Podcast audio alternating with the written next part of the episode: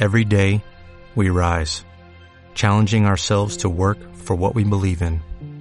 At U.S. Border Patrol, protecting our borders is more than a job, it's a calling. Agents answer the call, working together to keep our country and communities safe. If you are ready for a new mission, join U.S. Border Patrol and go beyond. Learn more at cbp.gov/careers.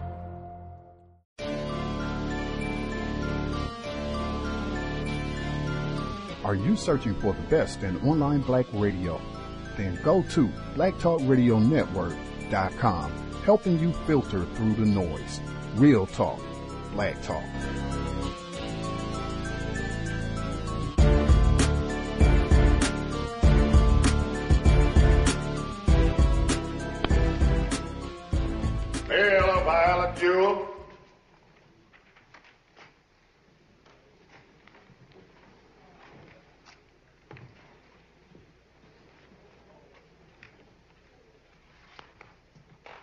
Put your hand on the Bible, please. You solemnly swear to tell the truth, whole truth, and nothing but the truth, so help God. Sit down, please.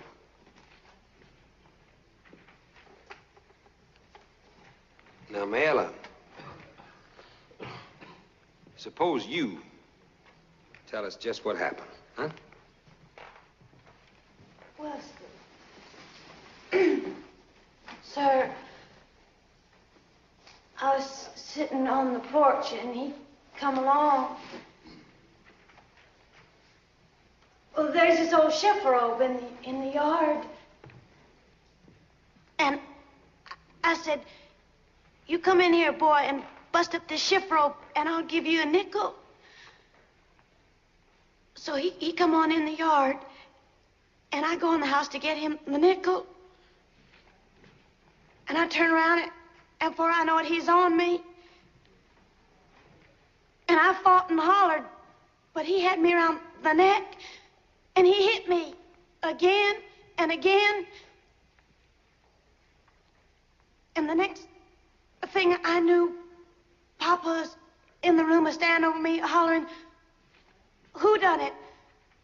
Who done it? Thank you, Mayella. Your witness, Evans. Uh, now, Miss Mayella, is your father good to you? I mean, is he easy to get along with? That's tolerable. Except when he's drinking. When he's riled. Has he ever beaten you?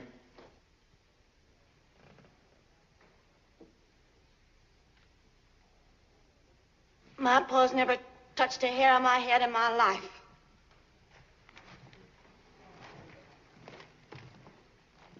You say that you asked Tom to come in and chop up a.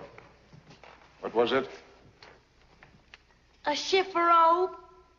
Was that the first time that you ever asked him to come inside the fence?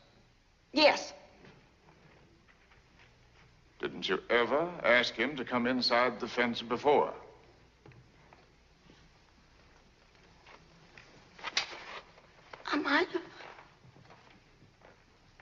Can you remember any other occasion? No. You say he caught me, he choked me, and he took advantage of me. Is that right?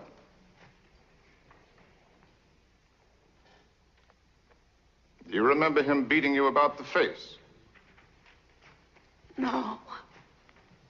I don't recollect if he hit me.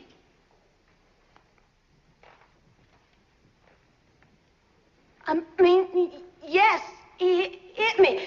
He hit me.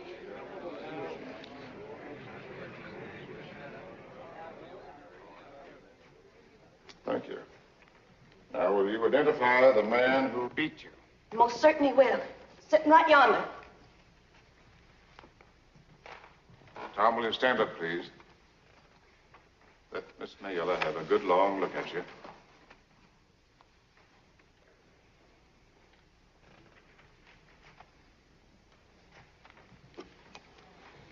Tom, will you catch this, please?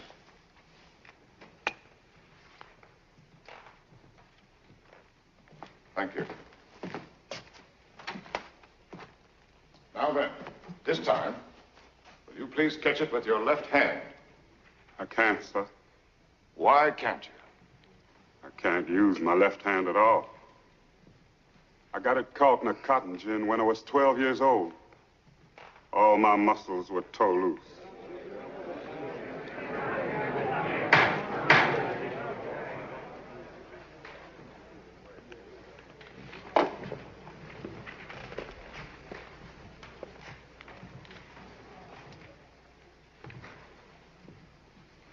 Is this the man who raped you? Oh, certainly is. How? I don't know how. He done it. He just done it. You have testified that he choked you and he beat you.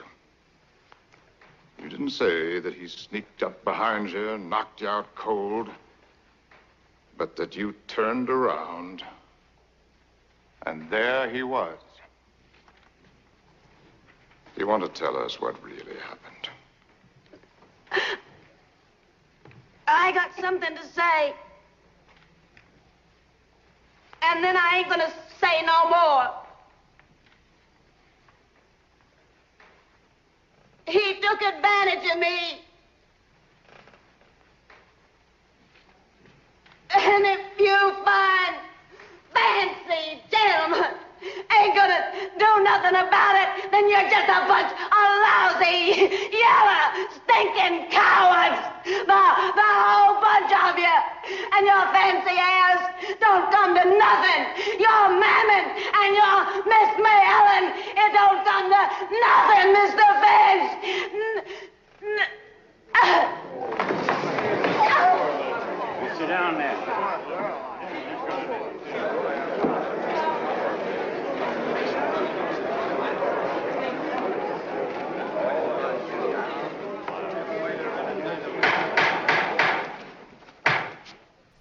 Who doesn't love a good court scene? Context of white supremacy. Gus T. Renegade in for another broadcast, hopefully to share constructive information on the system of white supremacy. This is the C.O.W.S. Book Club. Today's date is Thursday, October 22, 2020. So I have been told this is our seventh book study session on Isabel Wilkerson's Caste The Origins of Our Discontents. Uh, we are picking up on chapter 15. Wowee. We started off with Harper Lee's To Kill a Mockingbird. Now, there will be slight things that will let me know that perhaps, just maybe, uh, we are doing what we are supposed to be doing, doing correct work uh, to work against racism, white supremacy. Just maybe. Little clues and things. So, the whole time with White Dog, I said our, our timing has just been astounding with all of that. Even with this book, she had the whole chapter on dogs last week, and last week she had the the sentence, one of the more repugnant lines in the book. She writes, "The caste system had given Charles Stuart, white racist killer in Boston, uh, given Stuart cover and endangered the life of Carol DiMaiti Stuart as it had for white women in the Jim Crow South." I'll stop right there. This was her going over Charles Stuart, white killer in Boston, killed his white pregnant right wife, blamed it on a black person, right? Uh, and so this is another illustration of how racism, Jim Crow, endangered the life of white women. Are you flippin' serious? I mentioned to Kill a Mockingbird when we read this tripe last week and said, Are you serious? There are tons of examples. I think I also mentioned Emmett Till, uh, Carolyn Mosby Bryant. Uh, Carol Mosby Bryant, the white woman racist who lied, admitted lying on Emmett Till, uh, and perhaps even accompanying the white killers the night that he was castrated and murdered uh, the presence of white women in the system of white supremacy, lynchings, racism, all of it is generally minimized and or obfuscated, totally ignored. This happens all the time. We talked about this for years.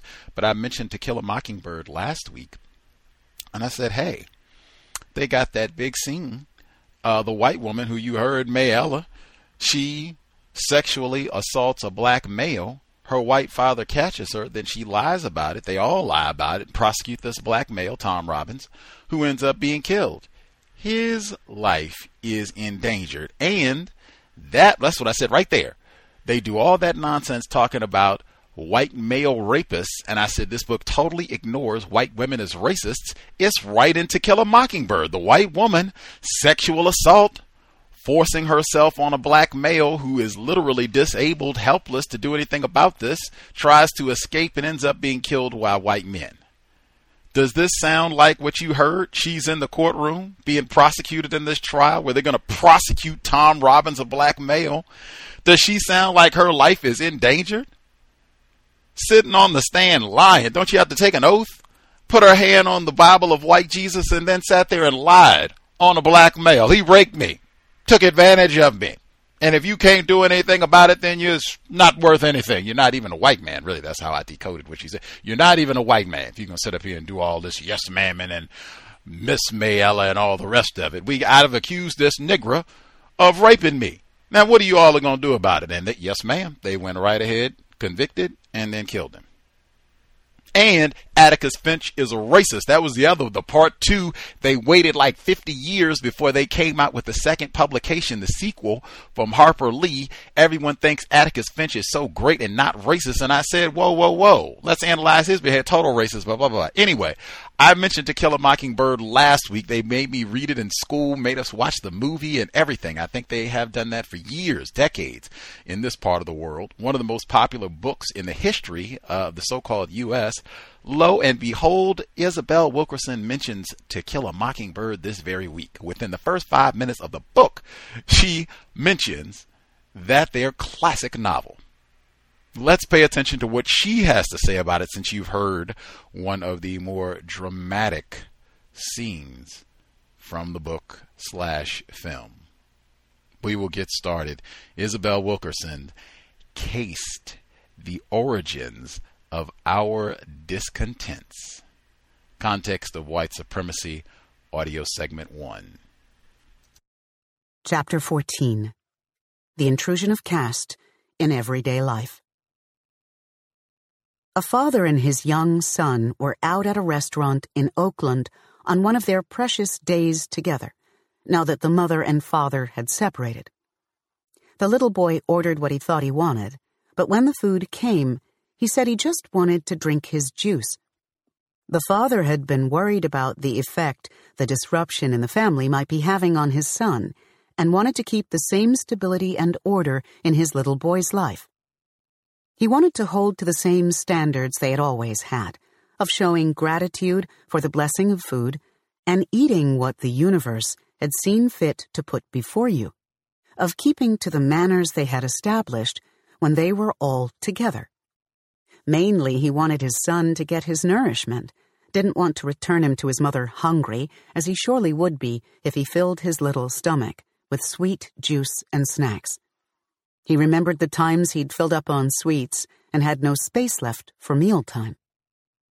What he couldn't tell his son at the moment, but would have to tell him later when he was big enough to understand, was that he would have to grow up respecting authority.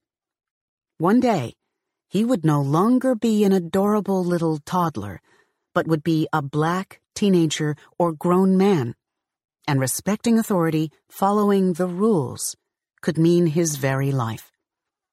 This was his only child, the most precious human in the world to him. The boy was so sweet faced, innocent, and free. How could he tell him that the world, his country, saw him as a threat? When exactly is the best time to break a child's heart? Should a parent clip them a little at a time? Spread it out to spare them the pain of a single blow? Should a parent sit them down and get it over with? You could argue that the sooner a child knows, the safer, more prepared he will be. Maybe a parent should hold off as long as he can, give his child the longest possible chance to be a child. He'll have the rest of his life, decades, to live with reality, adjust himself to the truth. Maybe the most loving thing to do is to wait.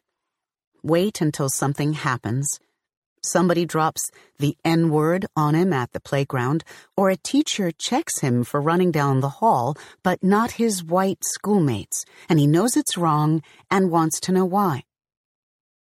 Back in 2014, Tamir Rice was 12 when officers shot him within seconds of their arrival as he stood in a Cleveland park playing with a pellet gun, despite the fact that Ohio was an open carry state, and it is a common occurrence for boys to have toy guns, an all American thing to do.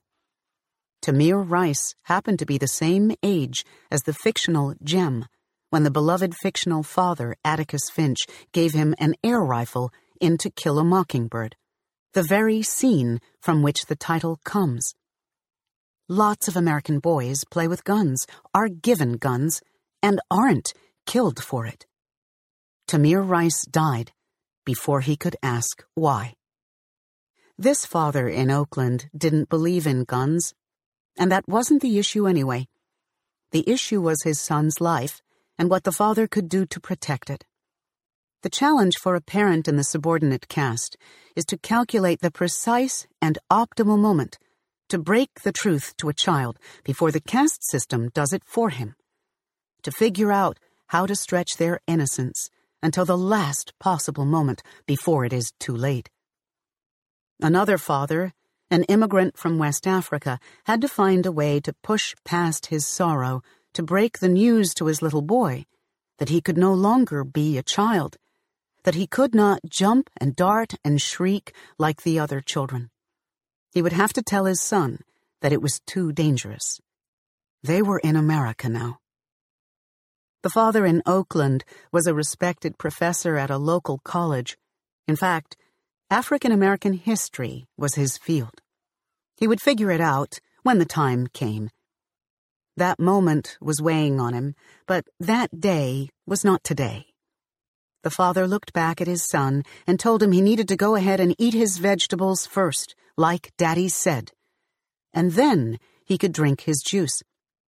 The little boy scrunched his face and shook his head and began to cry. A woman at a nearby booth had been listening to their exchange. She was an older, grayish blonde woman from the dominant caste. She scooted from her booth and walked over to the table where the father and son were sitting. The father could see the shadow of her form moving toward them. The woman stopped and stood over them. She leaned toward the little boy and told him, You drink your juice if you want to. It's okay to drink your juice. The woman did not address or acknowledge the father. She focused her attention on the little boy as she stood there. The father was beside himself. A perfect stranger had gotten up, disregarded a parent, and told a child to disobey the parent right in the parent's face. The woman had crossed so many boundaries it was hard to process. Something had made her feel entitled enough to enter into the private space of people she did not know and veto a father's decision regarding his own son. This was Oakland, bright blue home of Huey and Tupac, where such phrases as gender nonconformity and microaggressions are part of everyday language. The woman would not have gotten up if she didn't perceive she had a right to. Had she done this to other parents? Would she have breezed past a white father, ignored him to tell his son to do precisely what the father had just told him not to. The father held up his hand like a traffic officer signaling a car to stop. Ma'am, you need to go sit down, the father said. Don't come to my table. I don't know you. The woman looked stunned at the rejection, but turned around and went back to her booth. The father had a hard time enjoying his own food after that. He would remember this moment long afterward. The United States has a centuries old history of people in the upper caste controlling and overriding the rightful role of lower caste parents and their children, the most extreme of which was selling off children from their parents, even infants who had yet to be weaned from their mothers, as with fillies or pups, rather than human beings. One of them, remarked an enslaver, was worth $200 the moment it drew breath. This routine facet of slavery prevailed in our country for a quarter millennium. Children and parents denied the most elemental of human bonds. Even when children were permitted to remain with their parents, caste protocols undermined their authority and punished them if they tried to protect their own children. A mother in Louisiana was administered 25 lashes for countermanding an order given her son by the white mistress who owned them. Several of the most gruesome whippings and tortures were administered on enslaved men who intervened in cases of violence against their wives or children at the hands of an enslaver or overseer. Thus, enslaved parents could offer their children little shelter or security from the frightening creatures that lorded over them historian Kenneth M. Stampp wrote. Nor could they protect themselves. But if the upper caste did not see the evil in this, the lowest caste children could see it. Once, when an overseer tied a woman up and whipped her in front of her children, the frightened children pelted the overseer with stones, Stampp wrote, and one of them ran up and bit him in the leg as they cried for him to let her go. The caste system may have treated them as cattle or machinery, but the children responded instantly as the human beings the dominant caste refused to see. It was only in the mid 20th century, with the protections arising from the civil rights era, that black parents had legal and political recourse to shield their children from abuse, or to call into account harm done to their children at the hands of the state but the essential contours of the hierarchy remained intact, the modes of expression having mutated with the times. Modern day caste protocols are less often about overt attacks or conscious hostility and can be dispiritingly hard to fight. They are like the wind, powerful enough to knock you down, but invisible as they go about their work. They are sustained by the muscle memory of relative rank and the expectations of how one interacts with others based on their place in the hierarchy. It's a form of status hypervigilance, the entitlement of the dominant caste to step in and assert itself wherever it chooses, to monitor or dismiss those deemed beneath them as they see fit.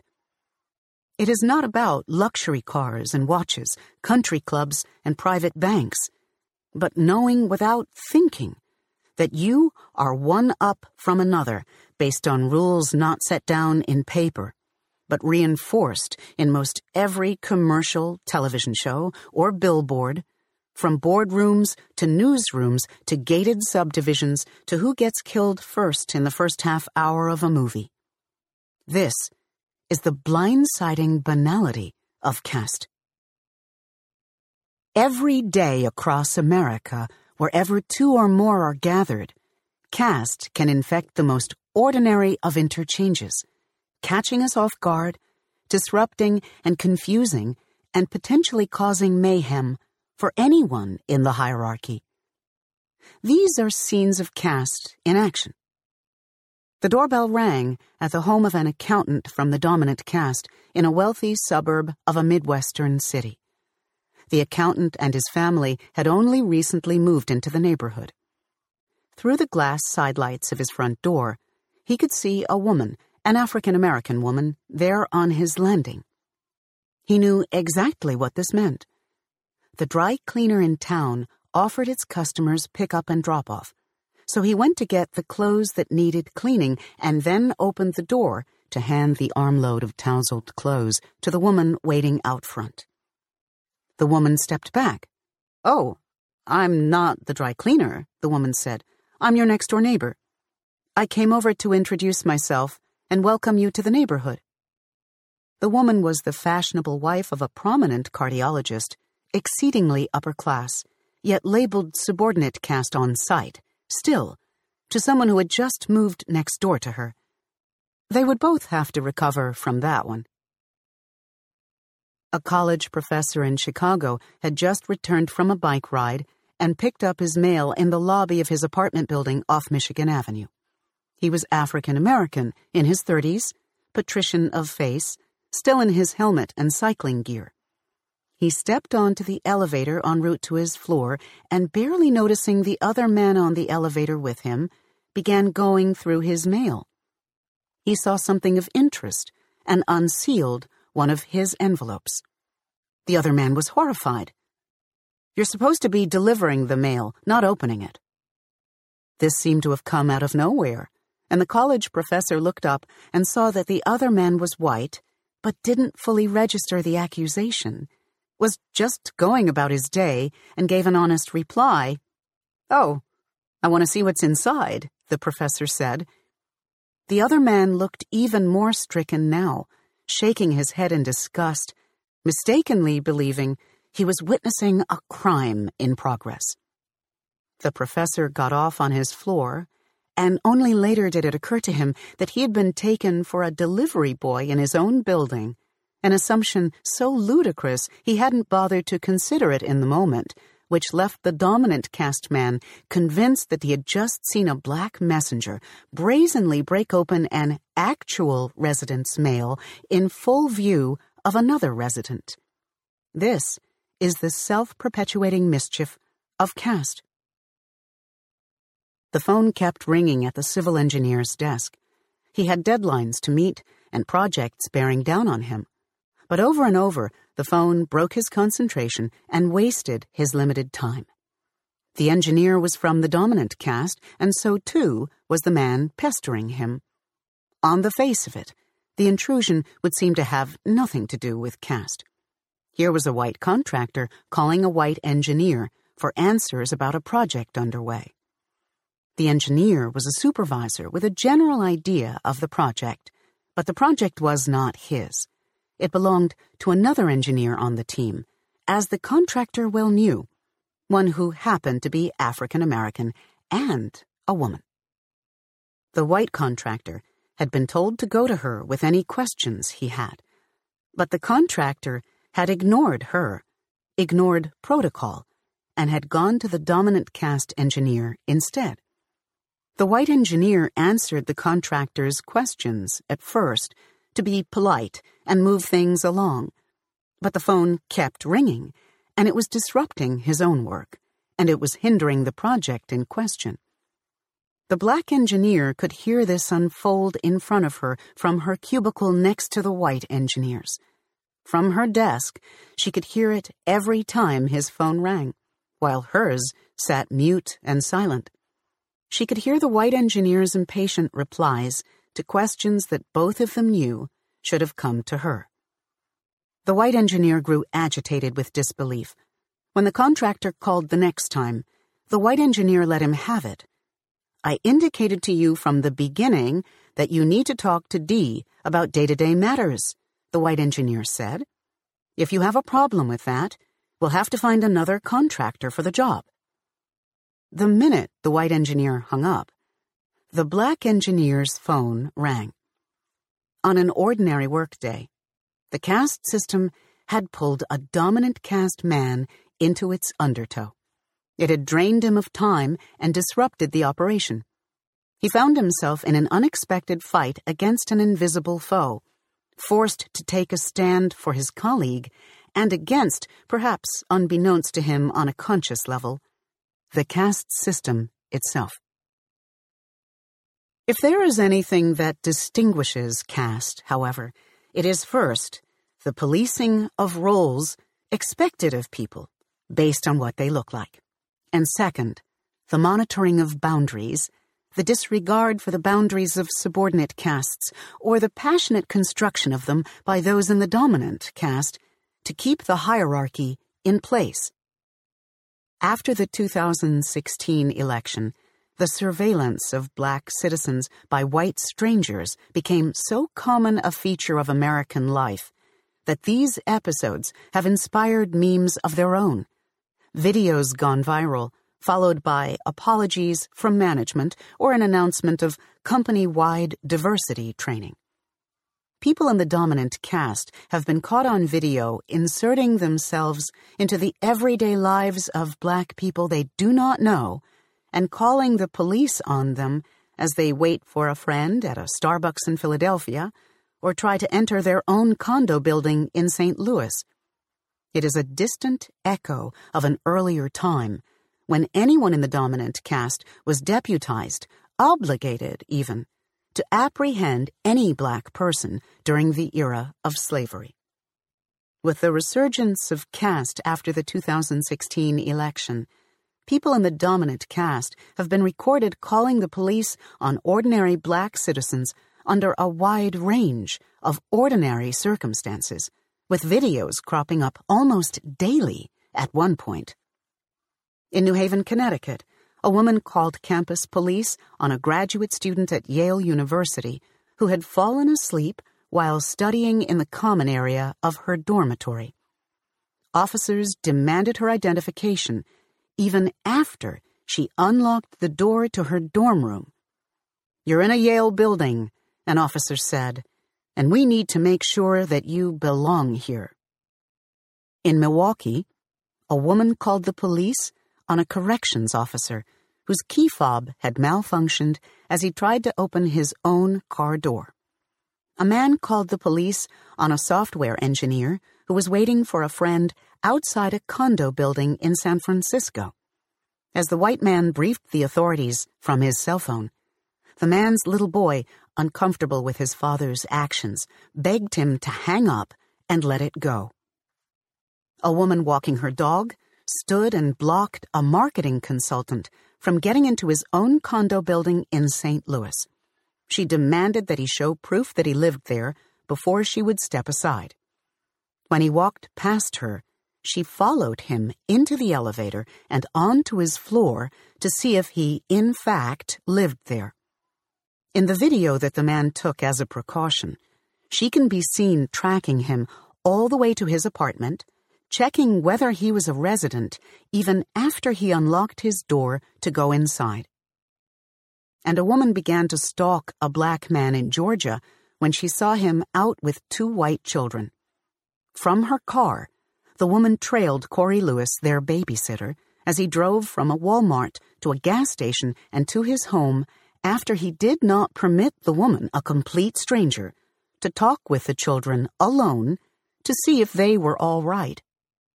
Lewis, a youth pastor who runs an after school program, started recording the situation on his cell phone. In it, the children can be seen calm and unfazed buckled in their seatbelts in the back of his car. His voice is strained and disbelieving. This lady is following me, he says in the video, all because I got two kids in the back seat that do not look like me. The woman called 911 and asked if she should keep following him. She continued to trail him, even though she was told not to. By the time Lewis got home, a patrol car had pulled up behind him, an officer heading toward him. Jesus have mercy! What is wrong with this country? A woman outside of the camera frame cried.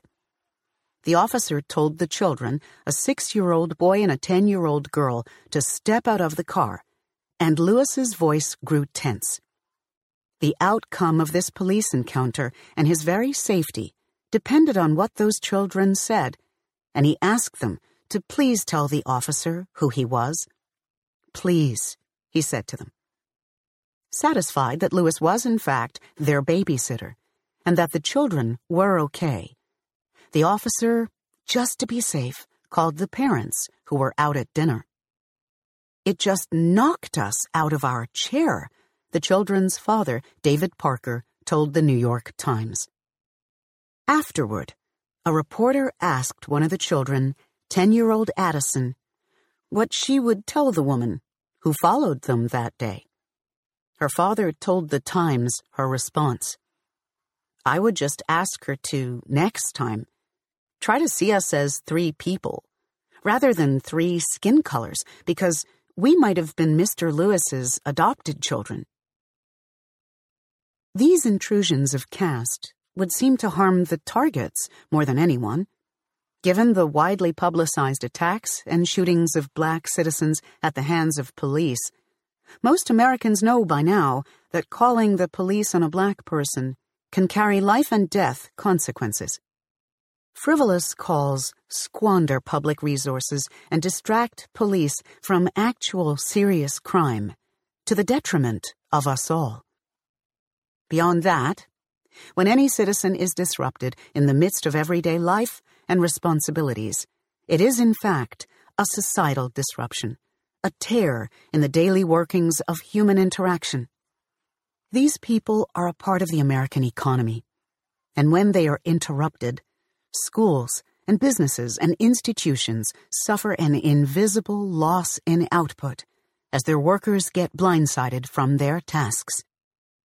These intrusions serve to reinforce caste by derailing lower caste people, subverting their work lives in an already competitive society, imposing additional burdens not borne by their dominant caste colleagues as they go about their work, as occurred to me in Michigan some years ago. I could hear footsteps behind me, but paid little attention. This was an airport, and there were footfalls and roller bags all around. I had just landed in Detroit on an early morning flight from Chicago for interviews I needed to conduct as a national correspondent for the New York Times. I'd already lost an hour going from Central to Eastern Time, and I was thinking of all I'd have to do in the space of the next eight hours. If the first interview was at 10.30, and if it took me 40 minutes to get downtown, maybe more since this was rush hour, I needed to get straight to the rental car to make this work.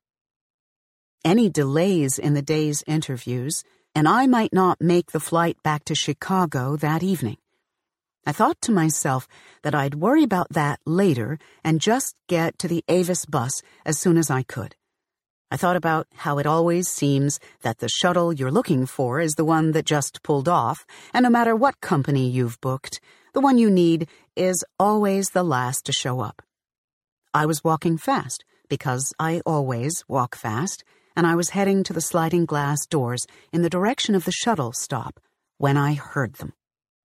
The footsteps were closer and faster and heading toward me. Why would anybody be heading toward me? It was a man and a woman.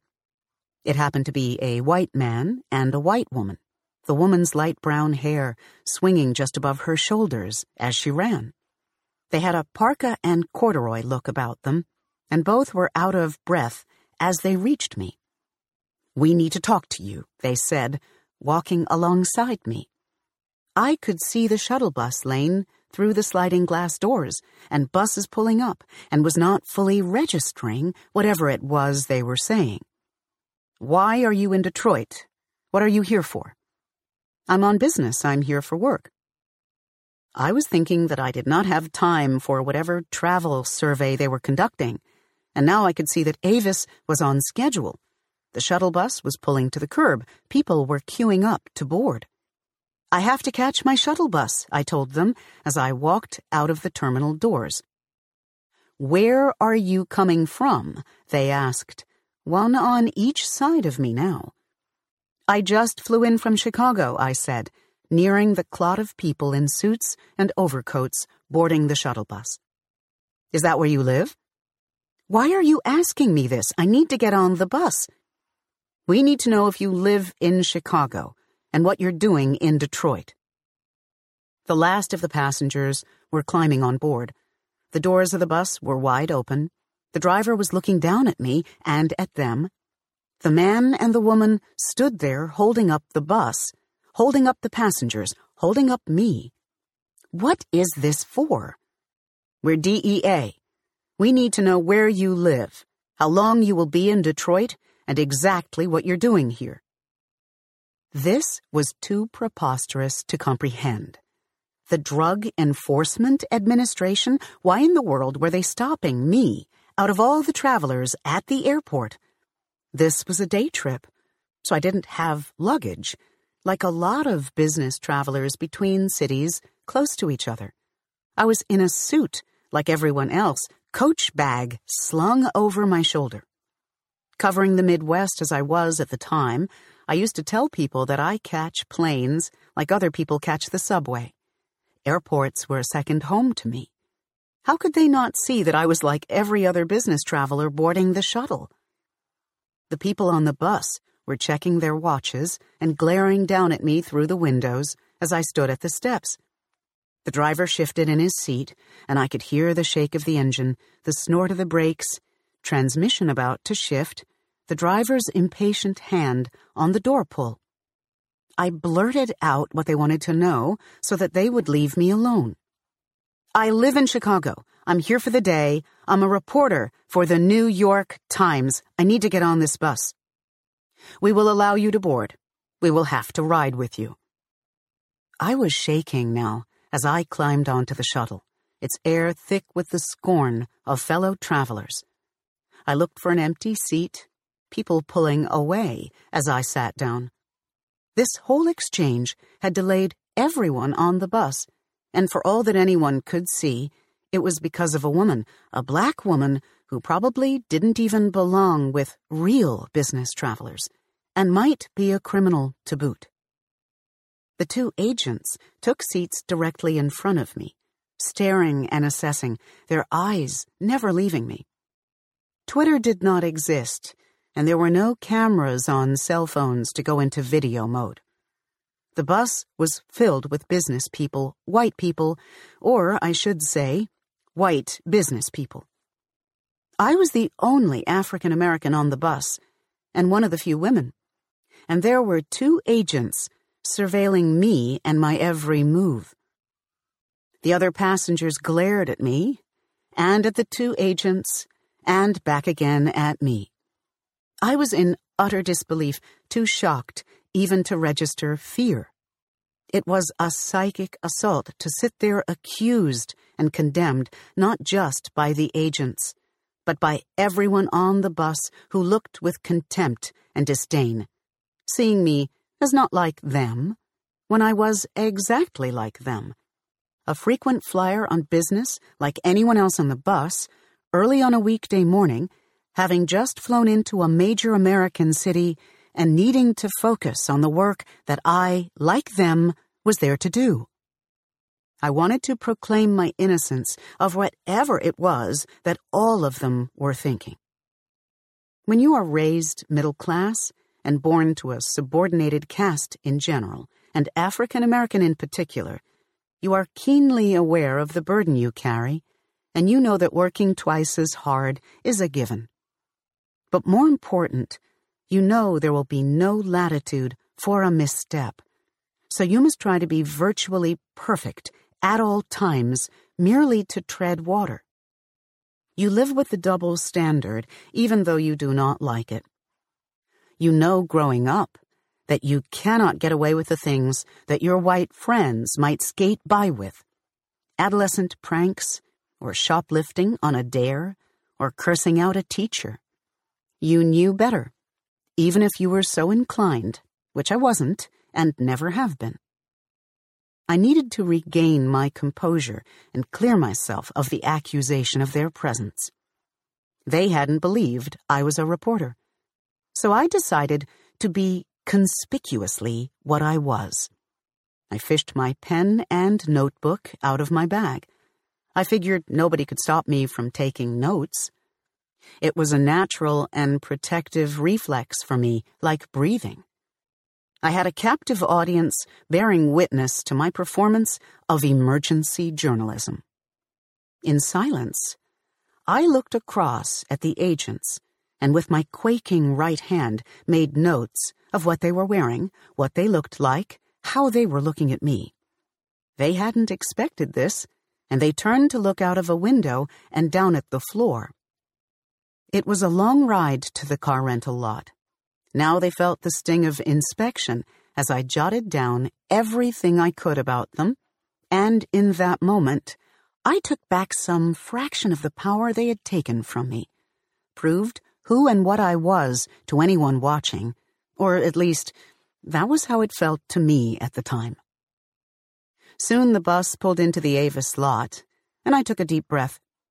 They had ridden all the way from the airport, trailing me, and I had no idea what the next step would be.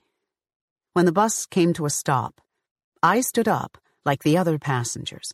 The agents looked up from their seats. Have a nice day, they said. And it was over just like that. Except it wasn't. I somehow made it to the rental counter and somehow got the keys to a car, but I don't remember any of it. What I recall is getting turned around in a parking lot that I had been to dozens of times, going in circles, not able to get out, not registering the signs to the exit, not seeing how to get to Interstate 94 when I knew full well how to get to I 94 after all the times I'd driven it. Now, in the car, away from the agents, I was beginning to comprehend the seriousness of that encounter, only now able to admit my terror. The other business travelers were likely well on their way to their appointments, perhaps annoyed at the delay, but able to make preparations in their heads for their meetings, maybe get a coffee on the way. This was the thievery of caste stealing the time and psychic resources of the marginalized, draining energy in an already uphill competition. They were not like me, frozen and disoriented, trying to make sense of a public violation that seemed all the more menacing now that I could see it in full. The quiet mundanity of that terror has never left me, the scars outliving the cut. We are told over and over again in our society not to judge a book by its cover, not to assume what is inside before we have had a chance to read it. Yet humans size up and make assumptions about other humans based upon what they look like many times a day. We prejudge complicated breathing beings in ways we are told never to judge inanimate objects. Chapter 15 The Urgent Necessity of a Bottom Rung. It turns out that the greatest threat to a caste system is not lower caste failure, which in a caste system is expected and perhaps even counted upon, but lower caste success, which is not. Achievement by those in the lowest caste goes against the script handed down to us all. It undermines the core assumptions upon which a caste system is constructed, and to which the identities of people on all rungs of the hierarchy are linked. Achievement by marginalized people who step outside the roles expected of them puts things out of order and triggers primeval and often violent backlash. The scholar W.E.B. Du Bois recognized this phenomenon in his research into what happened after the end of the Civil War. The masters feared their former slaves' success, he wrote, far more than their anticipated failure. Decades after the Civil War, the entire world was at war and well into a fourth year of trench combat that was tearing Europe apart. The year was 1918, after the Americans had finally sent in their troops the French welcomed the reinforcement during World War I, had badly needed it. The French began commanding some of the American troops, and it was then that the problems began. The French were treating the soldiers according to their military rank rather than their rank in the American caste system. They were treating black soldiers as they would white soldiers, as they would treat other human beings, having drinks with them, patting their shoulders for a job well done. This rankled the white soldiers in an era of total segregation back home, and this breach had to be put to a stop. American military command informed the French of how they were to treat the black soldiers clarified for them that these men were inferior beings, no matter how well they performed on the front lines, that it was of the utmost importance that they be treated as inferior. The fact that military command would take the time in the middle of one of the most vicious wars in human history to instruct foreigners on the necessity of demeaning their own countrymen suggests that they considered adherence to caste protocols to be as important as conducting the war itself. As it was, the white soldiers were refusing to fight in the same trenches as black soldiers and refusing to salute black superiors. The American military communicated its position, and French commanders in turn had to convey the rules to their soldiers and officers who had come to admire the black soldiers and had developed a camaraderie with them. This indulgence and this familiarity, read the announcement, are matters of grievous concern to the Americans. They consider them an affront to their national policy. In apprising their officers of the new protocols, French command noted the contradictions given that the black American soldiers sent us have been the choicest with respect to physique and morals. Still, in trying to translate the rules of the American caste system, the French command gave this directive. We cannot deal with them on the same plane as with the white American officers without deeply wounding the latter. We must not eat with them, must not shake hands, or seek to talk or meet with them outside of the requirements of military service. More pointedly, the French officers were told, We must not commend too highly the black American troops, particularly in the presence of white Americans. It is all right to recognize their good qualities and their services, but only in moderate terms. Later in the final months of the war, an African American soldier, Private Burton Holmes, was grievously wounded in a hail of machine gun fire and heavy German artillery in an ambush of his unit in September 1918. He managed to make his way back to the command post to exchange rifles because the one he had been given was malfunctioning. Commanders wanted to get him to the hospital for treatment, but he refused and rejoined the fight with a backup rifle he continued to fire upon the enemy until his last breath. Another African American in Company C, Freddie Stowers, crawled into enemy shelling and led the assault on German trenches. He too died on the front lines, defending France and America. White officers who had witnessed their bravery broke with caste and nominated both men for the Medal of Honor. But this was the height of the eugenics era, when black inferiority was near universal convention in American culture. The government refused to grant the medal to either soldier.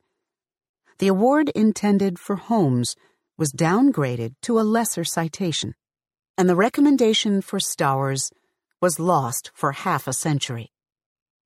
These actions were in keeping with societal norms that people in the lowest caste were not to be commended even in death, lest the living begin to think themselves equal, get uppity, out of their place, and threaten the myths that the upper caste kept telling itself and the world.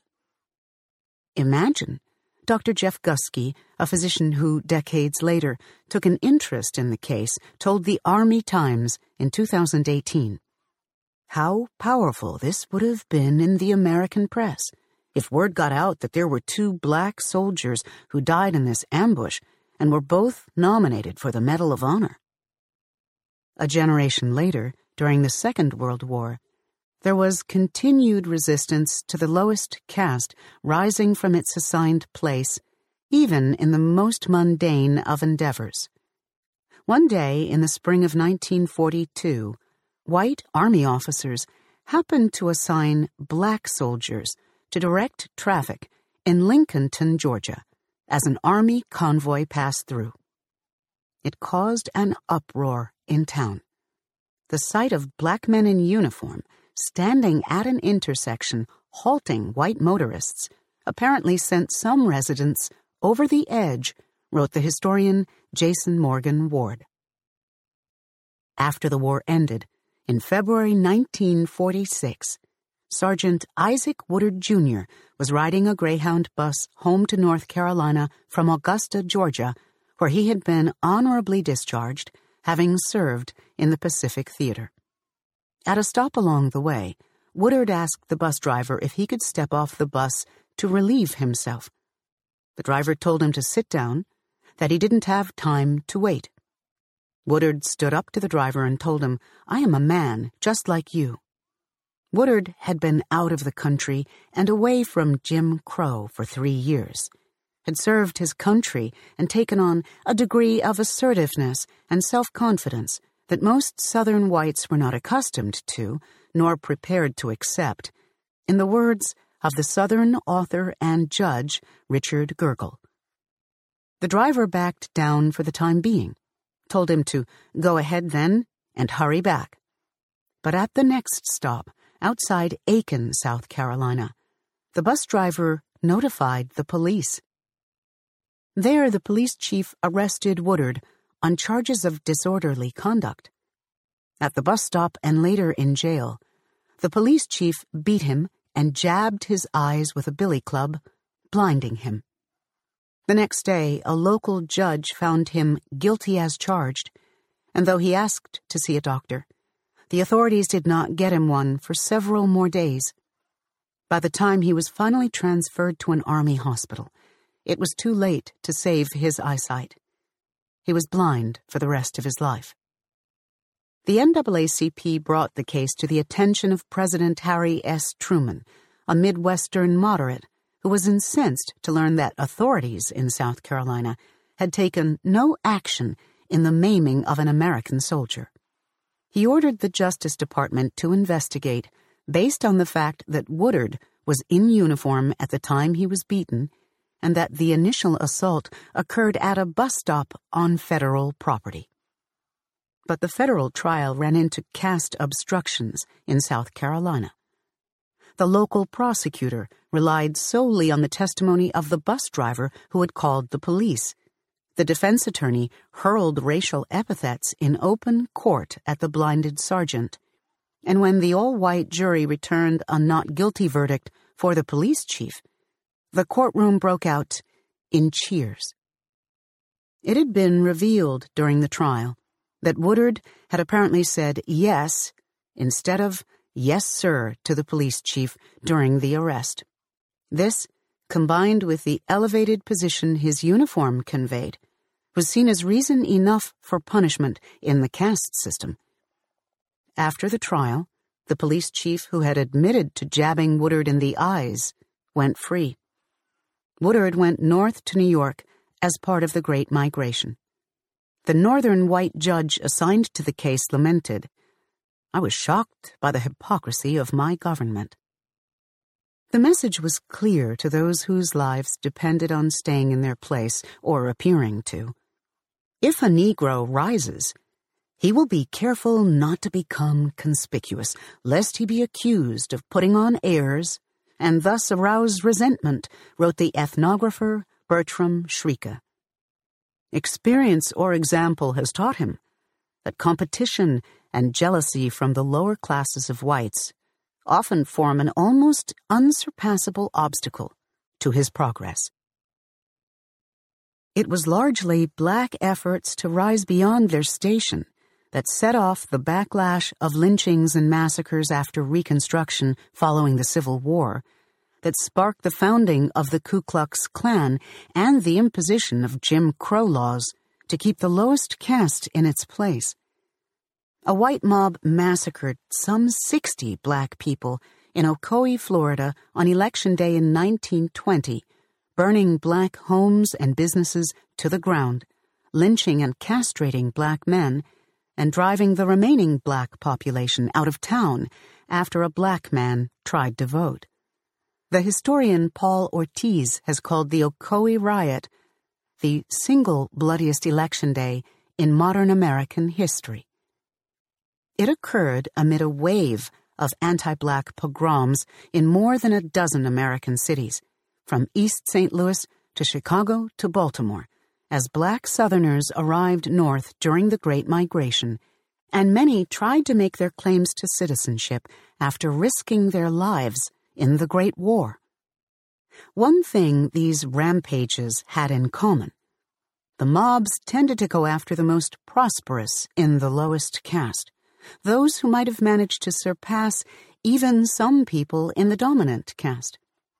In the 1921 riot in Tulsa, Oklahoma, a mob leveled the section of town that was called Black Wall Street, owing to the black banking, insurance, and other businesses clustered together and surrounded by well kept brick homes that signaled prosperity. These were burned to the ground and never recovered. Decades before, in the early 1890s, a black grocery and a white grocery sat across the street from each other at an intersection just outside Memphis, Tennessee. The black store, known as People's Grocery, was a cooperative that was thriving even as the walls of Jim Crow closed in. Its owner, Thomas H. Moss, was an upright figure in a three piece suit and bow tie with a side part in his close cropped hair, who did double duty delivering mail and running the grocery. Both he and his grocery store drew the resentment of his white competitor. One day, two boys, one black and one white, were playing marbles in front of People's Grocery and got into an argument. The white boy's father began to thrash the black boy, at which point two clerks from the black grocery ran out to rescue him. A crowd gathered, and tensions rose. Seizing on the discord and angered by the competition from the black store to begin with, the white grocer, William Barrett, showed up at People's Grocery looking for one of the store clerks who had intervened in the fracas. But the clerk on duty, Calvin McDowell, refused him any information. The white grocer struck McDowell with a pistol for his perceived insolence. McDowell managed to wrestle the gun from the white grocer and fired, barely missing him. Under the protocols of the caste system, it was the black store clerk who was arrested. Though he was released, the caste system had only begun to stir. The black owner, Thomas Moss, tried to prepare for it. He stationed several black men to guard the grocery. On March 5, 1892, six white men stormed People's Grocery. The black grocer and his supporters fired upon the intruders, wounding two of them. The white men happened to have been the sheriff and five men he had just deputized. After the shooting, a hundred more whites were deputized to hunt down the black store owner and other black men he knew. The three black storekeepers, the owner Moss, and the two clerks, McDowell and Will Stewart, were arrested. In the early morning hours of March 9th, 1892, a mob stormed the jail and tortured and lynched all three men. The next day, a white mob ransacked People's Grocery, and within months, Moss's white competitor bought the store for pennies on the dollar. One of Moss's dear friends was the journalist Ida B. Wells, and this lynching is what set her on her lifelong mission to awaken the country to the terror of lynching. A finer, cleaner man than he never walked the streets of Memphis, Wells wrote. He was murdered with no more consideration than a dog. The colored people feel that every white man in Memphis who consented in his death is as guilty as those who fired the guns which took his life. The irony of the quest of the lowest caste is that it is the very uprightness embodied by Moss, attested to by Wells, and applauded when shown by most every other group, that incites the greatest backlash. The effort to escape stigma is what can trigger the punishment. Moss was murdered for running a better business than his white competitor, wrote Nathaniel C. Ball, a historian at the Hooks Institute at the University of Memphis. McDowell for forgetting his place in the hierarchy in the white world he lived in, and Stewart for being in the wrong place at the wrong time. Uh, that is our first audio segment. We did not conclude at the end of a chapter. We're still in chapter 15. Uh, we will resume. The segment reads The lowest caste was to remain in its place like an ill fitting suit that must constantly be altered, seams and darts resewn. The metaphors just keep on coming. Stacks and stacks of metaphors. Woo! Lame. One of the lamest books that we've read.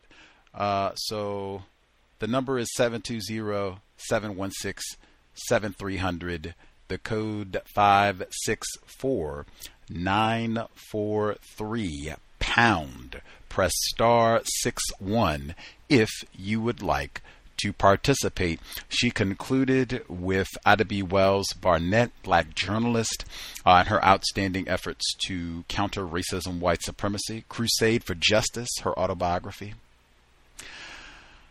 But I think it's so important. Uh, Ida B. Wells Barnett, she admitted that initially she too had been confused about these lynchings. She said that she believed what racists had said, like they would lynch and castrate a black person. She's like, oh yeah, he must have did something. He stole a loaf of bread, or you know, he tried to rape a white woman. He did something.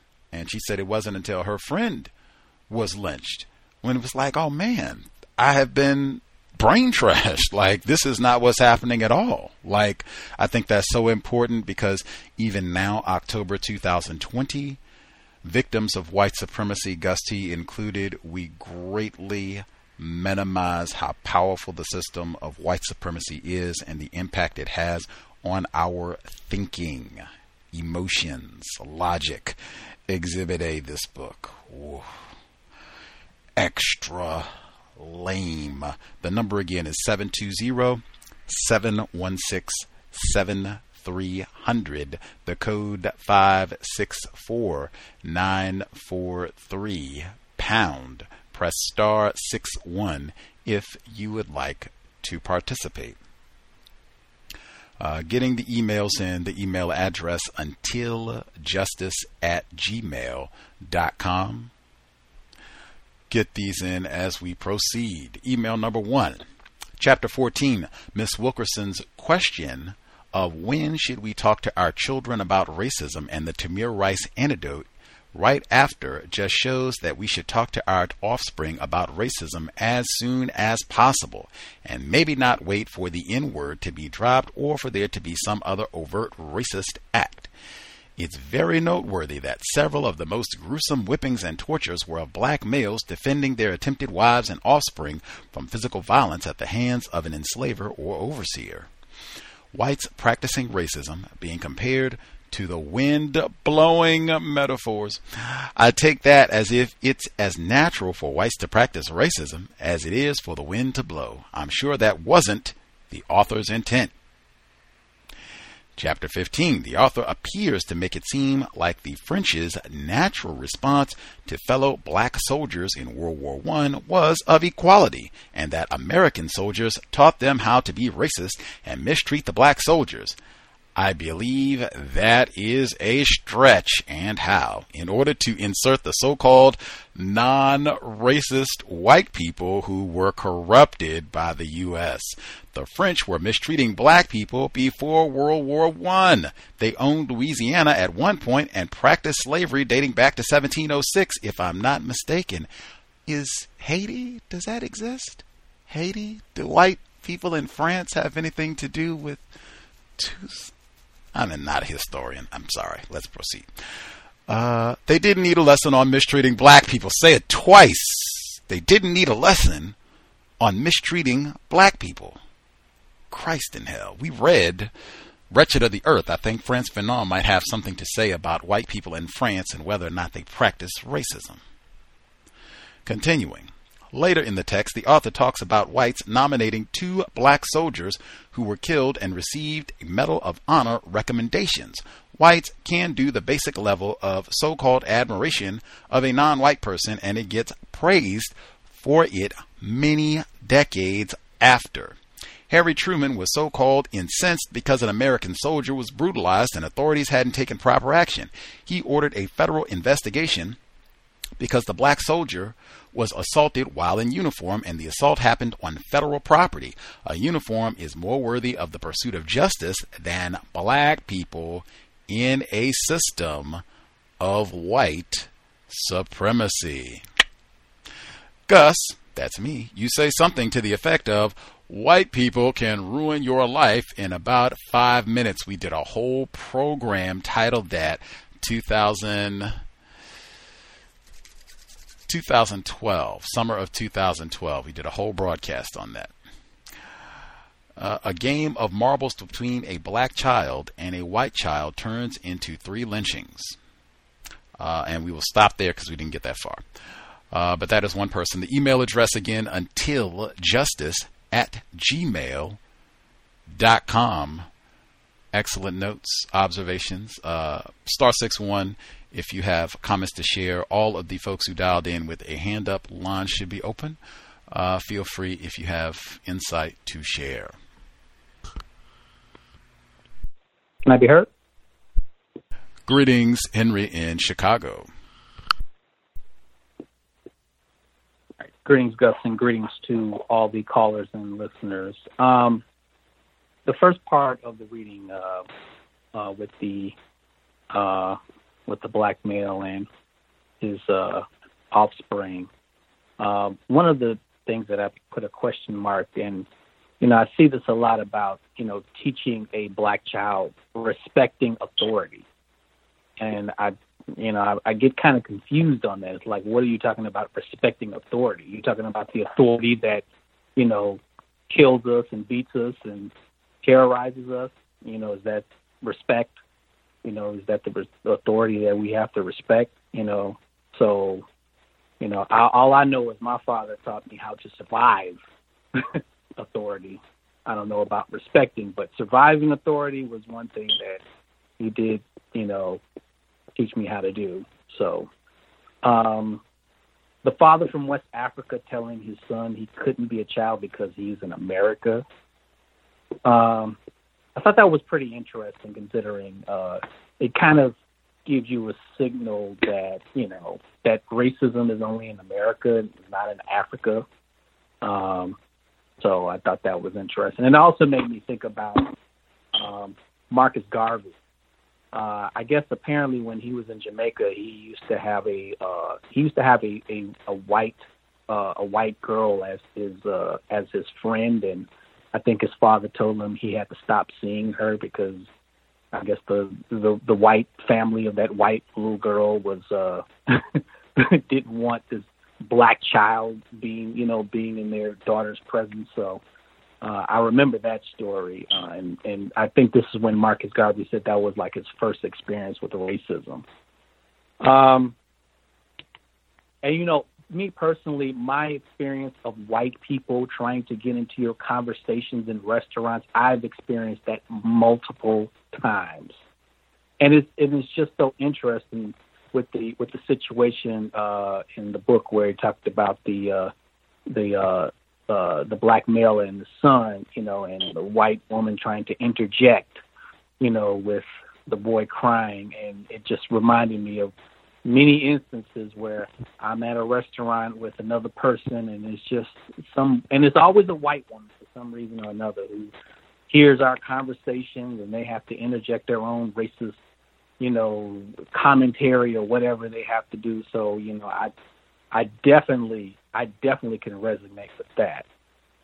Um the white engineer and the black engineer story uh sounds like uh sounds like the story uh, of uh, good white people.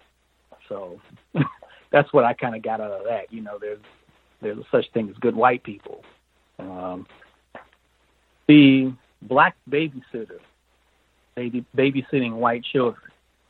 Uh, very dangerous job. You know, I mean, BGQ, he may need the money, but uh, as a black man, I would not be riding around with white children, especially in an area where there's a lot of white people. Um, that is a very, very dangerous job. Uh, I'd rather be um, plucking minefields uh, from World War II, uh, playing football, or some other dangerous job. But yeah, that's yeah, that's very dangerous. And uh, you just mentioned about the French soldiers being friendly to black people and France's history of you know of colonizing and enslaving you know Haiti and, and Algeria and you know other parts of Africa where they you know uh, brutalized and terrorized colon- colonizers. But what was so interesting too was uh, one of one of uh, France's first black generals. Uh, I think his name was uh, uh, Thomas Alexandre Dumas. He was actually one of the first French generals in Napoleon's army. Uh, and then there's a book called The Black Count that talks about his life. And what's so interesting is this this guy uh, who was a, who was uh, whose mother was black, but his father was white, so cowbell on that one. But he couldn't even get uh, he couldn't even get a uh, a pension, uh, which uh, all of the French generals used to get pensions, but uh, he didn't, he didn't get one. So, so that so much for you know France taking care of its black soldiers, and in particular the black general that they had. So, uh, but uh, that's all I have on me, my life. Liberté, that's what they say. They even got complaints right now. I just saw that with the the Rona. They had lockdowns and they didn't go out to put your mask on. Social distance. They didn't go out in the rich part of Paris. They went out to the outskirts where the dark people are to yes, we got COVID measures. Gotta be inside, locked down. The black count. More reading material. The black count. Uh, let's see. Other folks who dialed in, much obliged, Henry in Chicago. Other folks who dialed in with a hand up, comments, questions, observations to share. Line should be open. Proceed. Can I be heard? Retired firefighter in Florida. Yes, sir. Greetings, Gus. Greetings to everyone. Uh, I kind of like just tuned in uh, uh, around the part where um, the uh, the lynching was being described with the uh, store owner. Uh, but uh, the reason why I I'm, I'm reporting now is because uh, someone apparently uh, uh, asked the question, or, or it's extremely ironic that someone asked the question on Mr. Fuller's program about what is his thoughts on the on the differences or and or similarities between caste and class in the system of racism and white supremacy, and I thought his uh, his thoughts on that question was uh, interesting. Uh, anyone that wants to hear it, just you know, just tune into uh, his program on uh, on Tuesdays. On Tuesdays, on the oh, actually it's on Tuesdays, but you can pick it up from his website, producejustice.com. And uh, on that, I thought it was kind of interesting on what he had to say about it. That's that's all I have right now until I get to hear the second reading. Much obliged, retired firefighter. Uh, let's see. Other folks, if you have comments, questions, observations, proceed.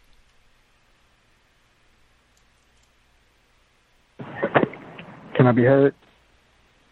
Uh, Mo in Dallas, yes, sir. Uh, yes, sir. Um, greetings, guests. Greetings, um, listeners and callers. Um, I started a, uh, a caste count.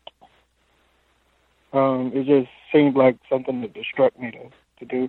Um, I started it um, not at the beginning. Um, I just I recall hearing word caste back to back on just just several in several sentences or back to back sentences.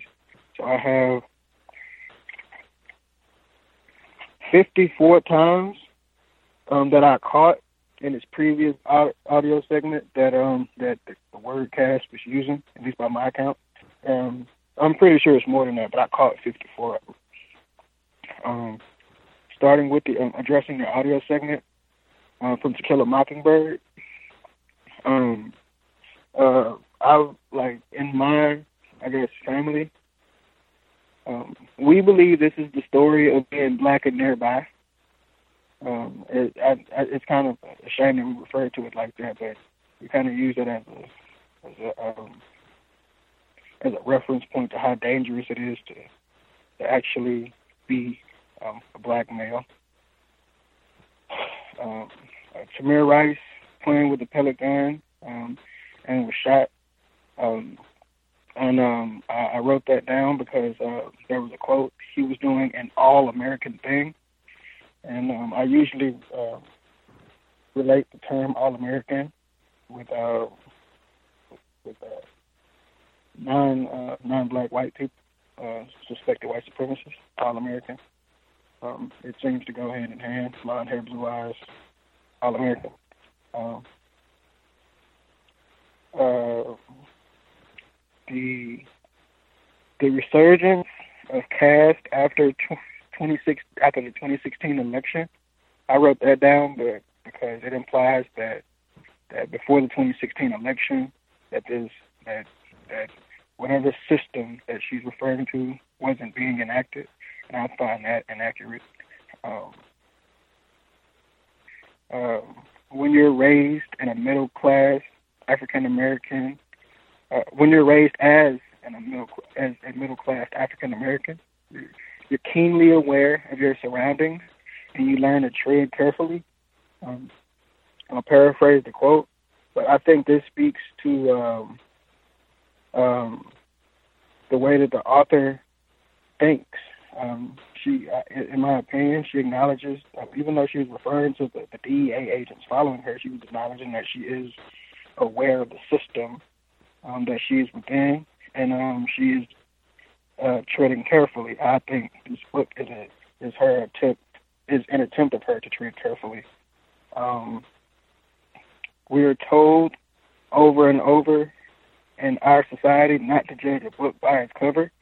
I, I chose to write that particular quote down because we are told in our society. I think that um, those words are specifically tied to um, non-white black people.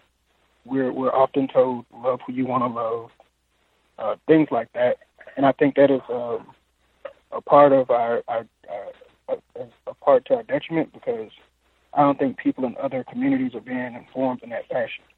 Uh, um, it was the utmost importance of uh, to the uh, to the French soldiers to mistreat black soldiers during war times.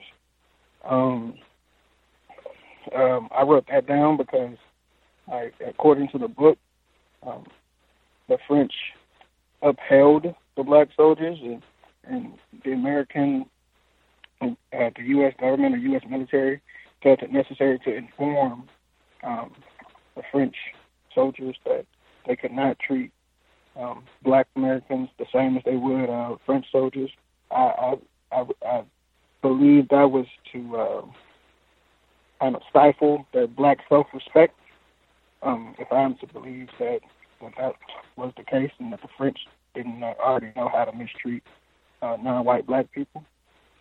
Um, I do think they did know how to mistreat non-white black people because uh, people in Haiti, such as Jean Jacques Dessalines or Toussaint Louverture, um, they were Haitian um, leaders, uh, war leaders, if you will, um, and a and a mob leveled the Black Wall, uh, a mob leveled Black Wall Street, burned it to the ground. Um, uh, I would like to. I, I would have appreciated it more, and it would have been more accurate if if the author would have written "bombed it," bombed Black Wall Street to the ground.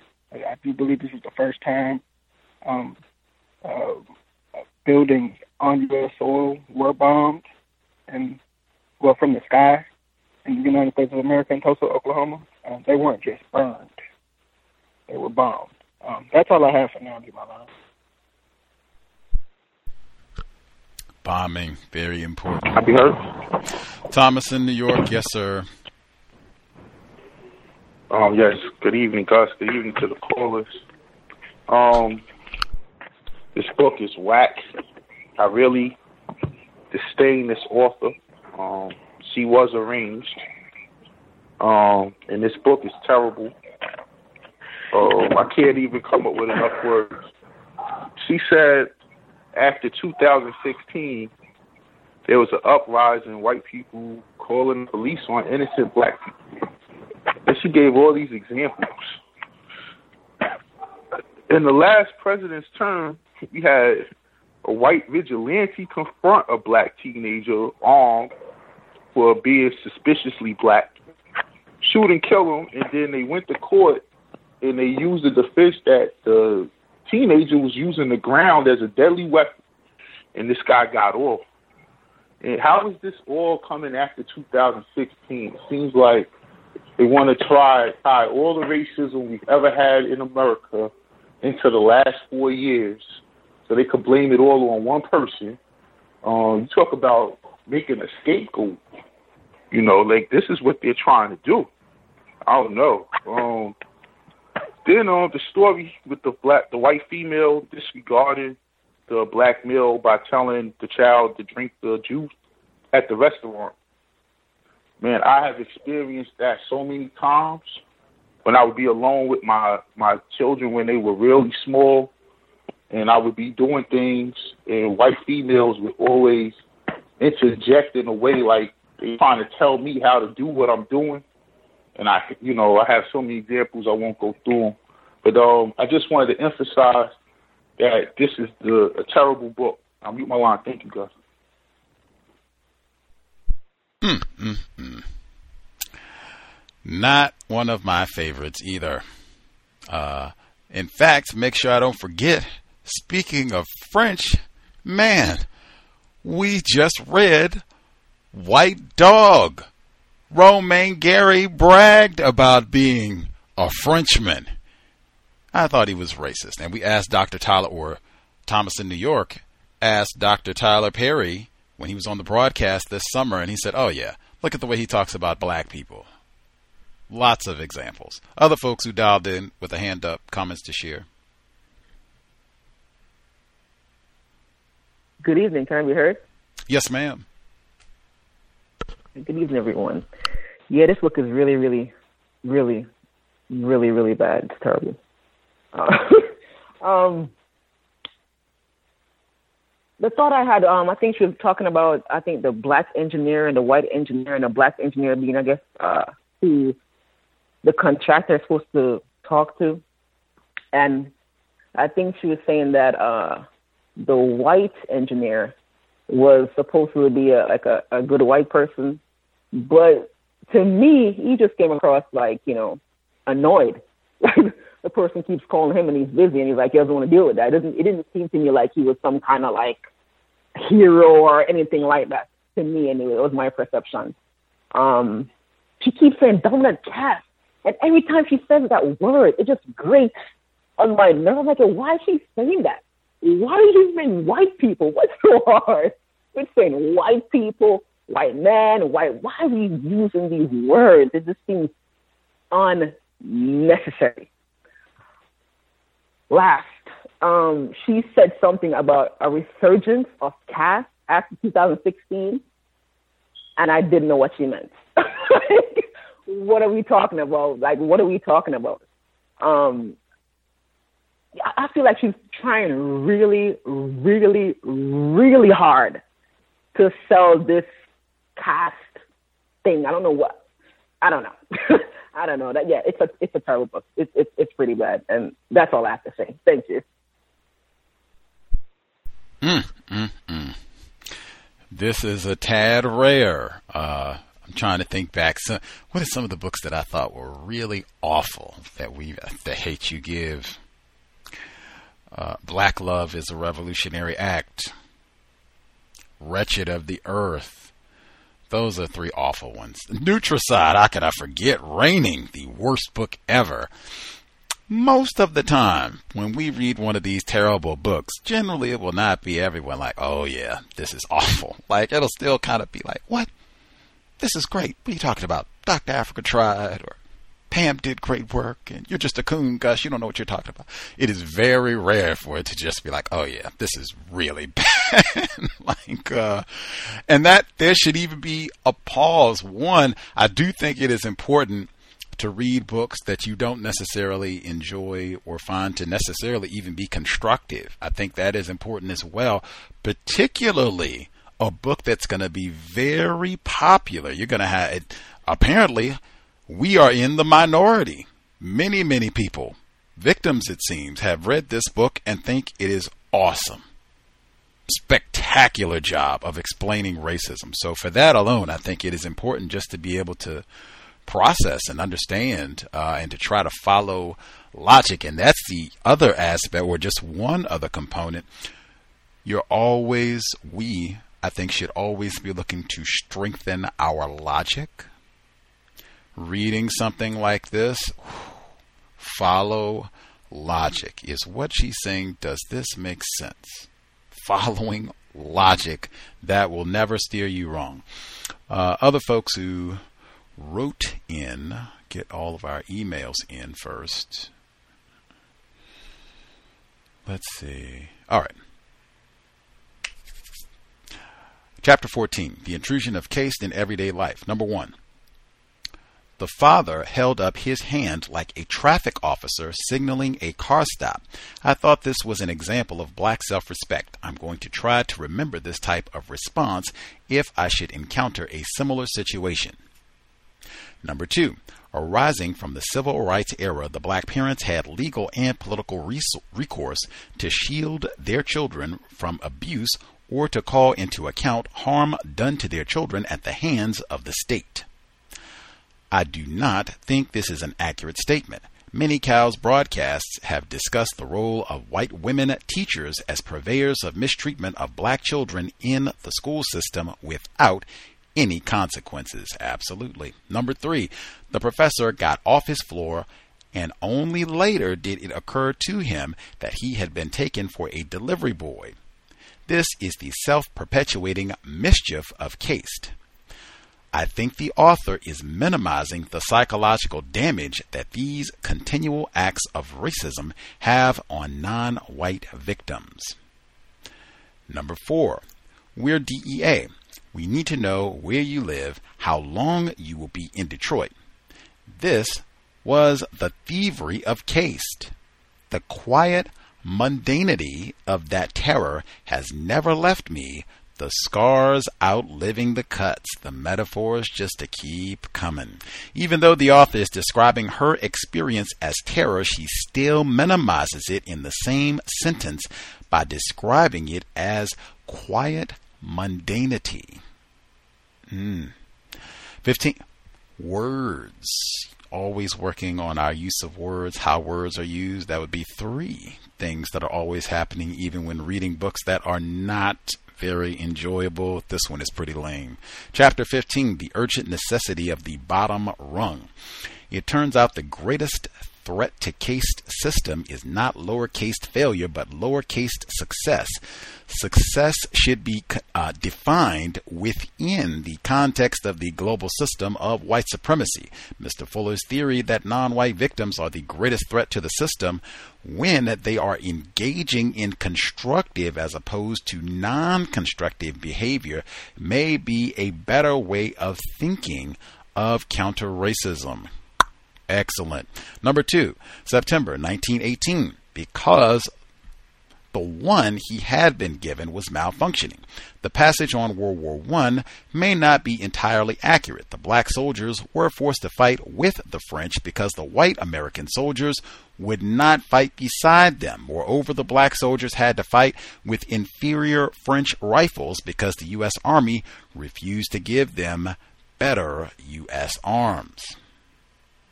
Number three, one thing these rampages had in common mobs tended to go after the most prosperous in the lower caste.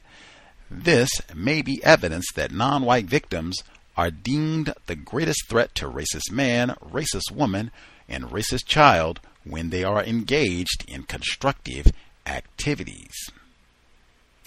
Uh, let's see, and that's we didn't get that far yet. Stop right there. All right, I'll see if I can get in a few of my notes and then check see if folks have any thoughts before we get to the second audio segment.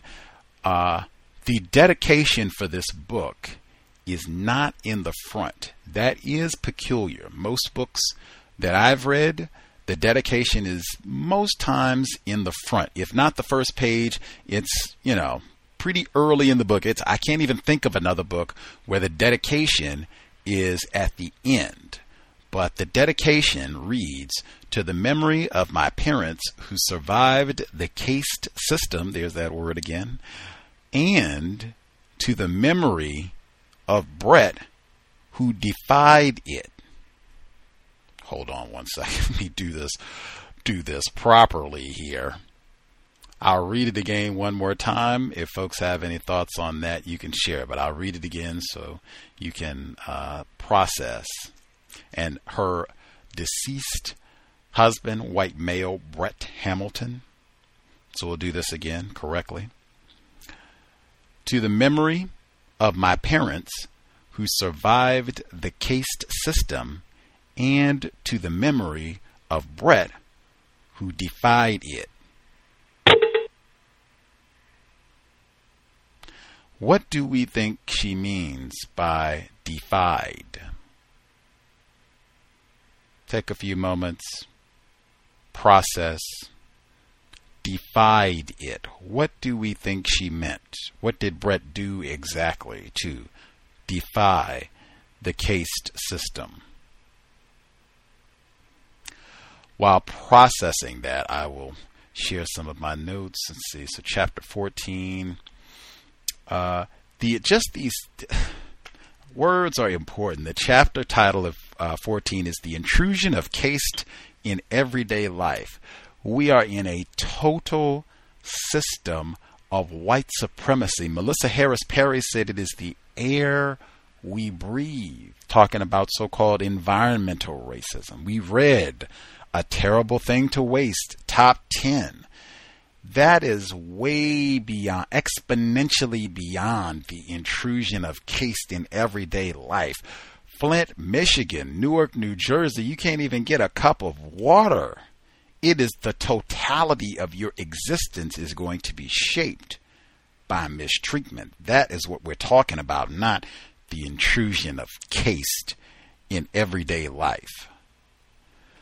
She continues, this whole anecdote there are no footnotes. It's not just, I don't know who this is. Was this told to you by someone? Which is fine. They do that in books, but even then, there would be some sort of citation like, oh, this is a conversation that I had with, you know, Jonathan, you know, Harris and uh, a date, August 25th, 2017 uh, you know, noted interview, something like no citation at all for all of this, and this takes up a page or two uh, at least. Anyway, uh, I, we've had suspected race soldiers on the program who have talked repeatedly about having their white parents and other relatives talk to them about what it means to be white at immediately. Like as soon as they could talk, function, walk, all of that, they were getting the rules about racism, white supremacy. They do not wait to explain that to their offspring. Uh, you heard one of the more dramatic scenes from To Kill a Mockingbird at the beginning of this broadcast. That's what I mean about this is not someone who's ignorant about racism. You have examples that you're citing about, oh, yeah, black males are victims of sexual violence as well. But you just reduce it to black females. And what I said now, does Mayella sound like a white woman who's endangered because of racism? She lived, lied on the stand, didn't go to jail, and got a conviction for her lie. Come on. Uh, Atticus Finch is racist. Let's see. Uh, mm-mm-mm.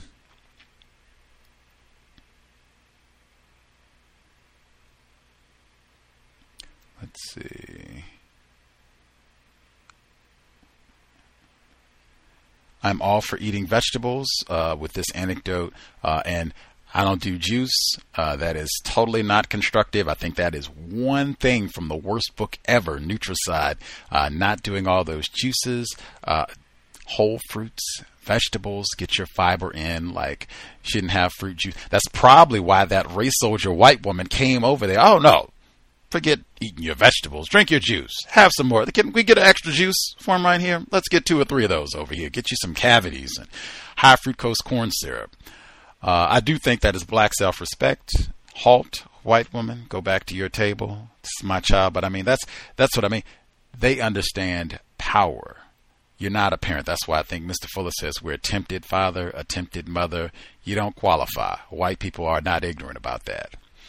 Let's see. And I mentioned last week, she called attention to a blonde haired woman last week. She did it again this week. I'm just pointing out she's not, if anybody else is catching her making that distinction where the hair color is mentioned for anybody else in the book except a blonde haired white person. Those are the only people that get that special. We got to make sure to include this is a blonde dominant caste member. I think that is noteworthy. Um, she mentioned something really bothered me. She says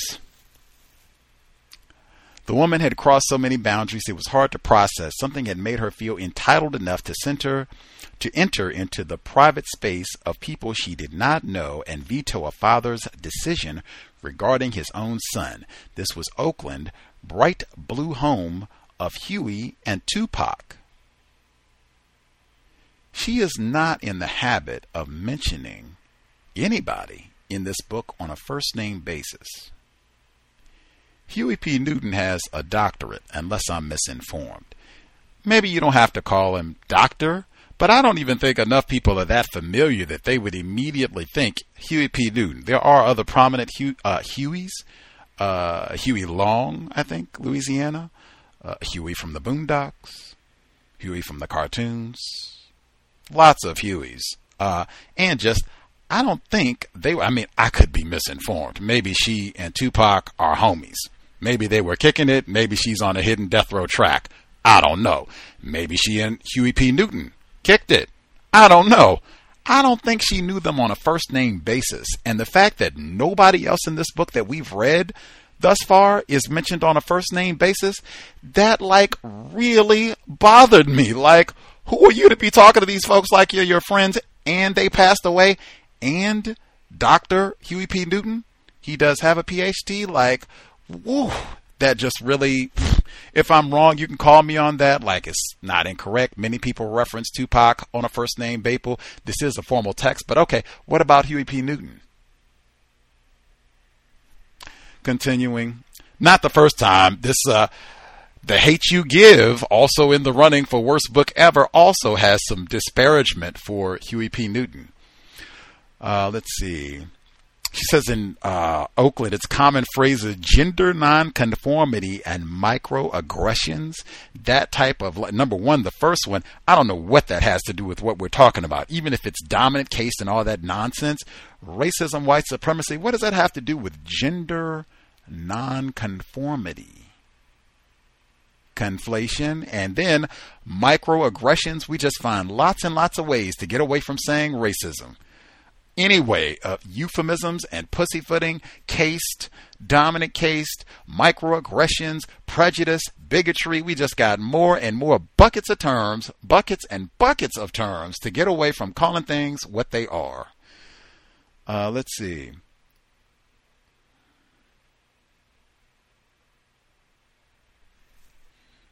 She continues later in this chapter every day across America, wherever two or more are gathered, caste can infect the most ordinary of interchanges, catching us off guard, disrupting and confusing and potentially causing mayhem for anyone in the hierarchy.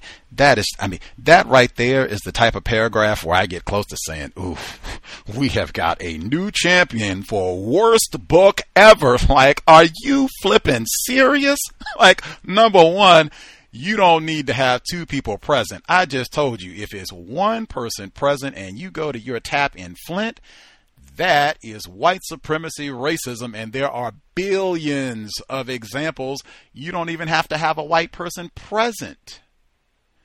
Next portion of the nonsense, then that's just like one sentence. That's not a paragraph. That's not a page. That's one sentence chock full of illogic and nonsense. And with all of this, I have to be leaning to think maybe this is all deliberately so. Just a campaign to trash Trump on the sly and get us to vote. Cast a vote for Kamala Harris, who is a victim of the caste. That's like, get out of here, man. Uh, so the lameness of this one sentence continues. Caste can infect the most ordinary of interchanges. We got another metaphor catching us off guard, us. So this is again that general white people, non white people, everybody. White people are not caught off guard by racism. White people are not caught off guard by racism. I put the sign up outside of town that says no niggers. How am I surprised about that? Come on, Isabel Wilkers. Like, lame. Uh, disrupting and confusing and potentially causing mayhem for anyone in the hierarchy. So, Harry S. Truman, tell me what mayhem he encountered by finding out that this black soldier was blinded. Mayhem? Really? Lame and deliberately so. Uh, the doorbell rang at the home of an accountant from the dominant caste. This is where, when our female caller was just talking about, every time she says that, I'm saying, we're working away from truth every time. I don't even know if this is a white person. I mean, are we talking about a dominant caste Indian person? Like, who are we talking about? Can't even be accurate in our descriptions. Uh, uh, the mail problems, I again thought, wow, we are at least on time. Like, as lame as this book is, we are supposed to be reading it. Gus T just had the same trouble opening the mailbox where the white man came out and accosted me and was going to shoot me down and everything, I thought. Uh, let's see.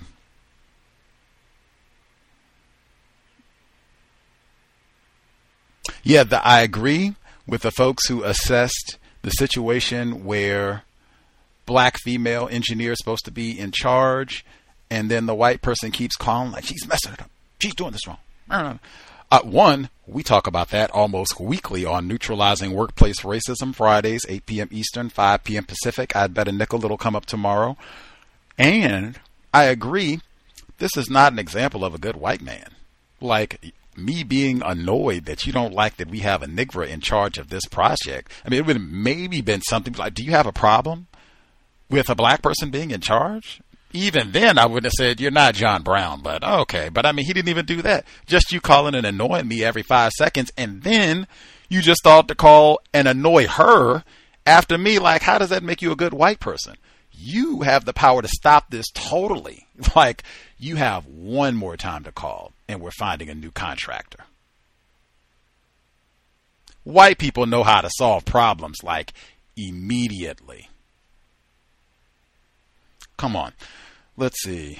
Oh yeah, I highlighted it. I tweeted it. This it's a whole lot of these. Like we could easily get to the end of this book and have a brand new champion for lamest, worst book ever. Easily with sentences like with the resurgence of caste after the 2016 election. Pause. Like, come on, Isabel.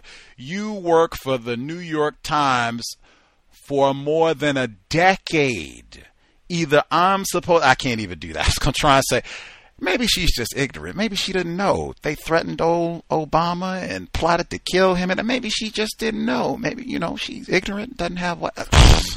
Come on! She got a Medal of Honor from President Obama. I'm sure they had to go through all kinds of like, come on, you deliberately put this no nonsense trash out uh, to say that this will help save us. That's what Oprah Winfrey said. Reading this will help save us. Are you flipping serious? it's man, Nutricide is really bad though. It, this book doesn't have misspellings. Nutricide is really bad. I don't know if it'll take that, but woo, it is really close. Uh, yeah, Thomas said they've been calling the police on black people for a long, long time. iPhones are a little bit better now, so we got like HD quality, but this is nothing, nothing new. The way she's presenting it isn't even new. It's just really sloppy and inaccurate. Uh, let's see. Deliberately so, I gotta think. Like, oof. Uh, oh, yeah, this is another one. These intrusions of caste would seem to harm the targets more than anyone. Now, even writing it like that again, we're falling into, well, maybe it does harm the dominant caste members too. Yeah, that engineer, he was bothered on the phone. White people are harmed too. Get out of here, Isabel Wilkerson. You can do much better than that. Given the widely publicized attacks and shootings of black citizens at the hands of police, George Zimmerman, I didn't think he was even a police officer. Ahmaud Arbery, I didn't think. Most Americans know by now that calling the police on a black person can carry life and death consequences. So that would mean white people aren't ignorant about all this. That would also mean they're not unconscious, unawares, none of that, right? That would seem to contradict some of what you've, even some of the titles of our chapters that have unconscious bias and the rest. Uh, let's see. Oh, and she called them frivolous calls, squander public resources. I said, pause right there. This is supposed to happen according to what we read in James Loewen's Sundown Towns. The police terrorizing black people. That is deliberate. It is by design. Make the niggers feel unwelcome. You are not supposed to be here. Again, that's not unconscious. That is that's why we get out here and say four more years. That's why law and order is such an effective platform. And again, Am I supposed to sit here and pretend that Isabel Wilkerson, New York Times journalist for a long time, doesn't know all this? Next, let's see. Oh man, and then the tacky. You're gonna come with incorrectness and then tacky metaphors.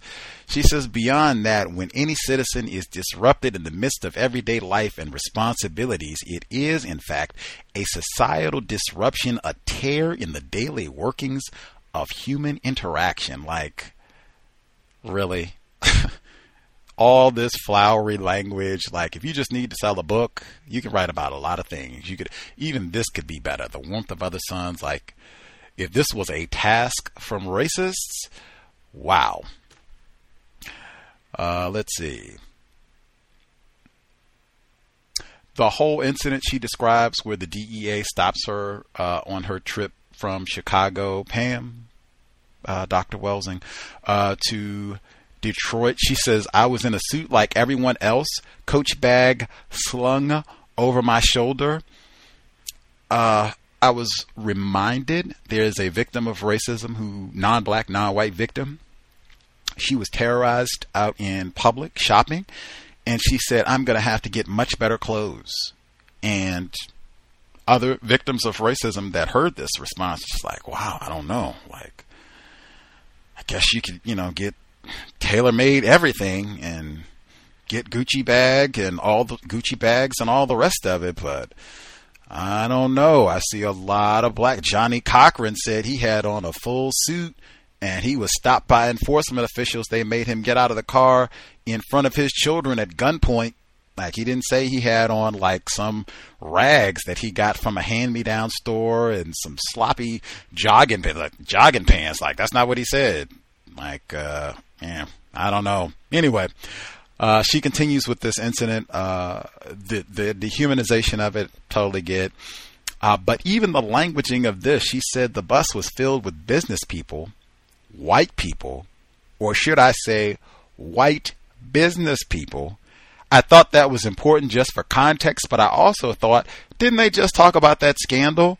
Uh, where it was trillions of dollars being traded on the so-called black market, where they're laundering money. These are the scoundrels that you're riding with in business class. That let me get on here and launder this opioids. All right, voting for Trump when I get off. Do that by mail. All right, look at this Negro on here. She's probably smuggling weed and heroin. And I'm like, get out of here, man. Uh, let's see. If not Jeffrey Epstein and the rest of them raping children. Let's see. Then business class. Uh, let's see. Oh man, wait a minute. Slow down. She says, okay. The other passengers glared at me and two agents. Blah blah blah. I was exactly like them. No. No. No. that is absolutely not true.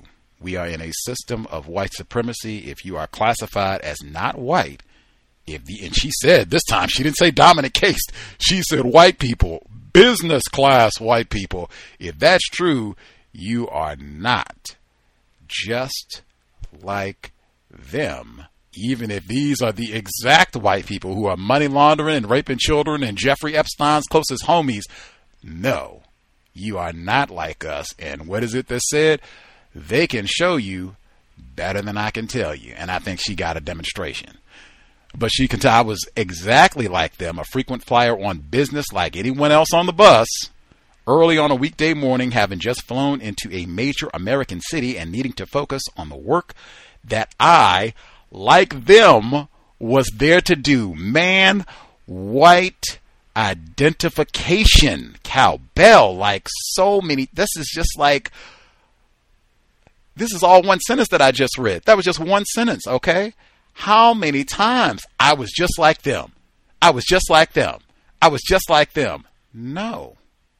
No. Even in the sense of we have the same status, I have the same amount of money, I have the same amount of percent. No. No. That's not it at all. And even if you want to jump beyond that, who are they to aspire to be equal to? Racist man, racist woman, racist child? Surely we can aspire to be better than equal to that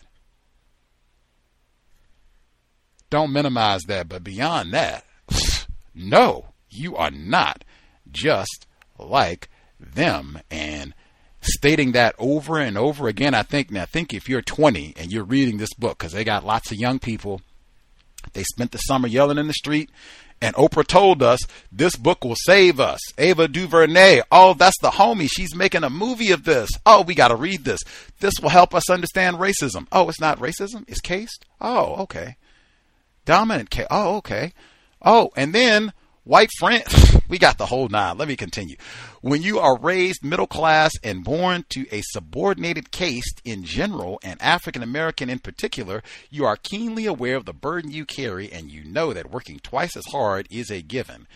John Henryism, and she started that when you are raised middle class. A so called white person that's born middle class? Do they think all this? Mr. Fuller says no using the ca- uh, class thing. That's just confusing. Then she gets down that she says, you know, growing up, that you cannot get away with the things that your white friends. This is maybe more white identification on one page than we've had in the book club in a long time. Everything I just read is all on the same page in chapter uh, 15, 14, sorry make sure I'm giving out the correct. All this, yeah, all this in chapter 14. I didn't grow up with white friends. I'm a victim of white supremacy. She's a victim of white supremacy, but I am saying I did not grow up with white friends.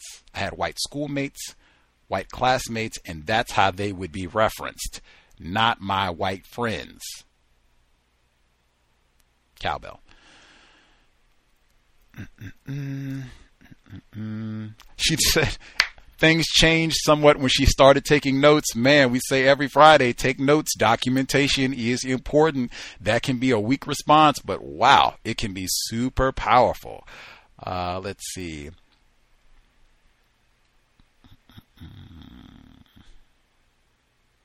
She says, yet humans size up and make assumptions about other humans based on what they look like many times a day.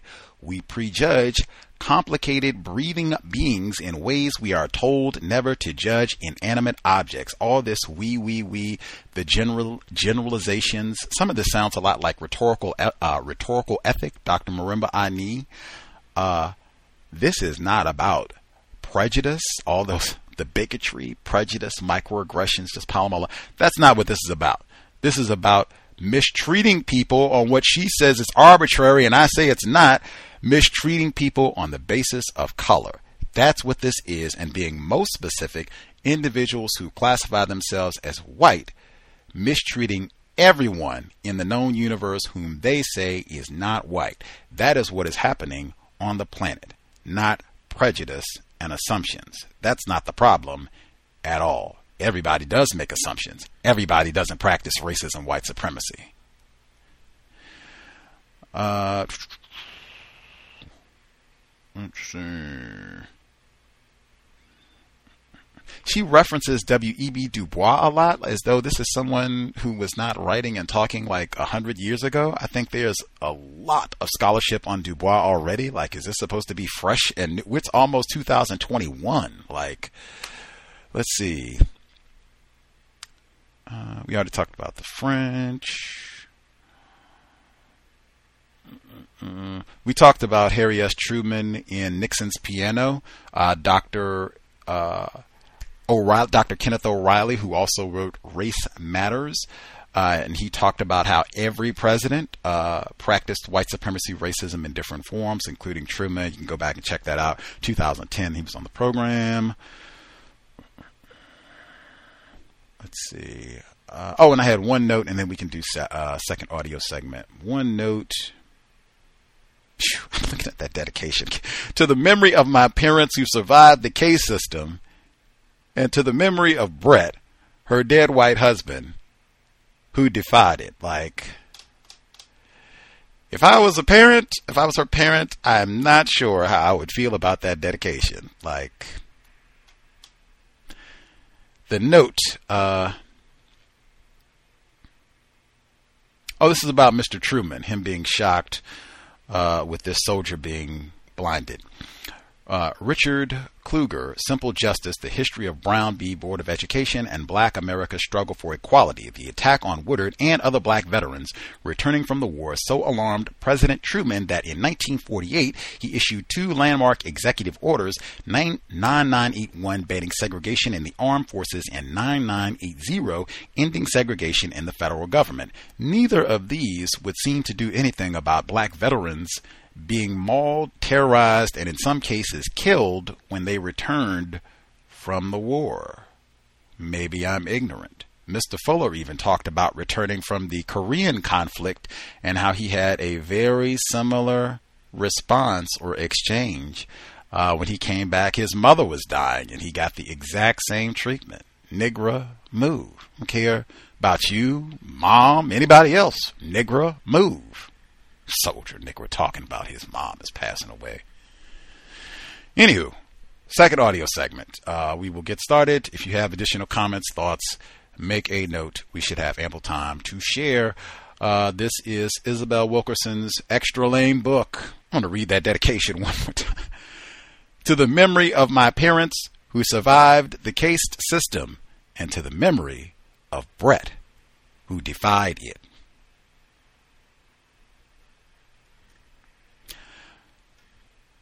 Context of white supremacy. We will get to audio segment number two. The lowest caste was to remain in its place like an ill fitting suit that must constantly be altered, seams and darts resewn to fit the requirements of the upper caste. Going back to the enslavers who resented displays of industriousness and intellect in the people they saw themselves as owning. When slaves earned money, they became vain and arrogant, wrote the historian Kenneth Stampp, and felt more independent. They were not to be credited for their ideas or innovations, even at the risk of progress for everyone. Crediting them would undermine the pretext for their enslavement, meaning their presumed inferiority in anything other than servitude. In the summer of 1721, an epidemic of smallpox, one of the deadliest afflictions of the era, besieged the city of Boston. It sent stricken people into quarantine, red flags signaling to all who might pass, God have mercy on this house. Cotton Mather was a Puritan minister and lay scientist in Boston and had come into possession of an African man named Onesimus. The enslaved African told of a procedure he had undergone back in his homeland that protected him from this illness. People in West Africa had discovered that they could fend off contagions by inoculating themselves with a specimen of fluid from an infected person. Mather was intrigued by the idea Onesimus described. He researched it and decided to call it variolation. It would become the precursor to immunization and the holy grail of smallpox prevention for Western doctors and scientists, wrote the medical ethicist and author Harriet A. Washington. During the 1721 outbreak, Mather tried to persuade Bostonians to protect themselves with this revolutionary method, but did not anticipate the resistance and rage, the horrid clamor, that arose from Bostonians. The idea sounded outlandish to them.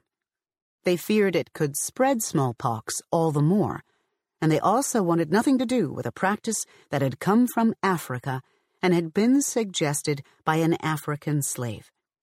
Physicians dismissed the procedure out of hand and resented being told by a gaggle of ministers that Africans had devised the panacea they had long sought, Washington wrote. Rage turned to violence when someone hurled a lighted grenade into Mather's house. Mather escaped serious injury, but wrote that he could see no difference between adopting the African solution for smallpox and using the Native Americans' antidote for snake venom which the colonists had readily taken up. Only one physician, Zabdiel Boylston, was willing to try the new method. He inoculated his son and the enslaved people he owned. In the end, the epidemic would wipe out more than 14% of Boston's population. But of the 240 people that Boylston had inoculated, only six died one in 40, as against one in seven people who forewent inoculation.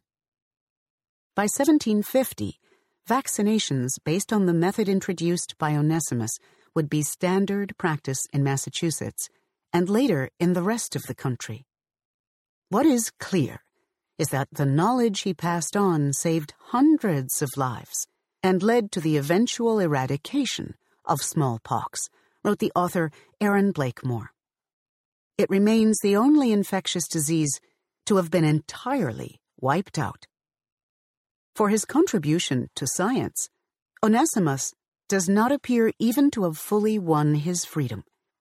What little that is known is that Mather grew sour on him, and Onesimus managed to buy partial freedom by paying Mather money toward the purchase of another slave. He had gone well beyond what would have been expected of a man of the lowest caste, and, as often happens, does not appear to have reaped the rewards for a role that was beyond his station. Instead, the rewards and privileges flowed from upholding the caste order. Doing so could boost the prospects of those who knew to stay in their place, the more conspicuous, the better. Two centuries after Onesimus's day, the Jim Crow regime would make a single exception to its iron law of segregation between blacks and whites. It was for black maids who had shown themselves sufficiently faithful to be entrusted with the care of white children. These women alone could ride in the whites only section of a train or bus if they were out taking care of a white child. This exception served several purposes. It enshrined the white child as the ticket to a first class seat for a black person. It reinforced the servile role, the natural place of the subordinate caste.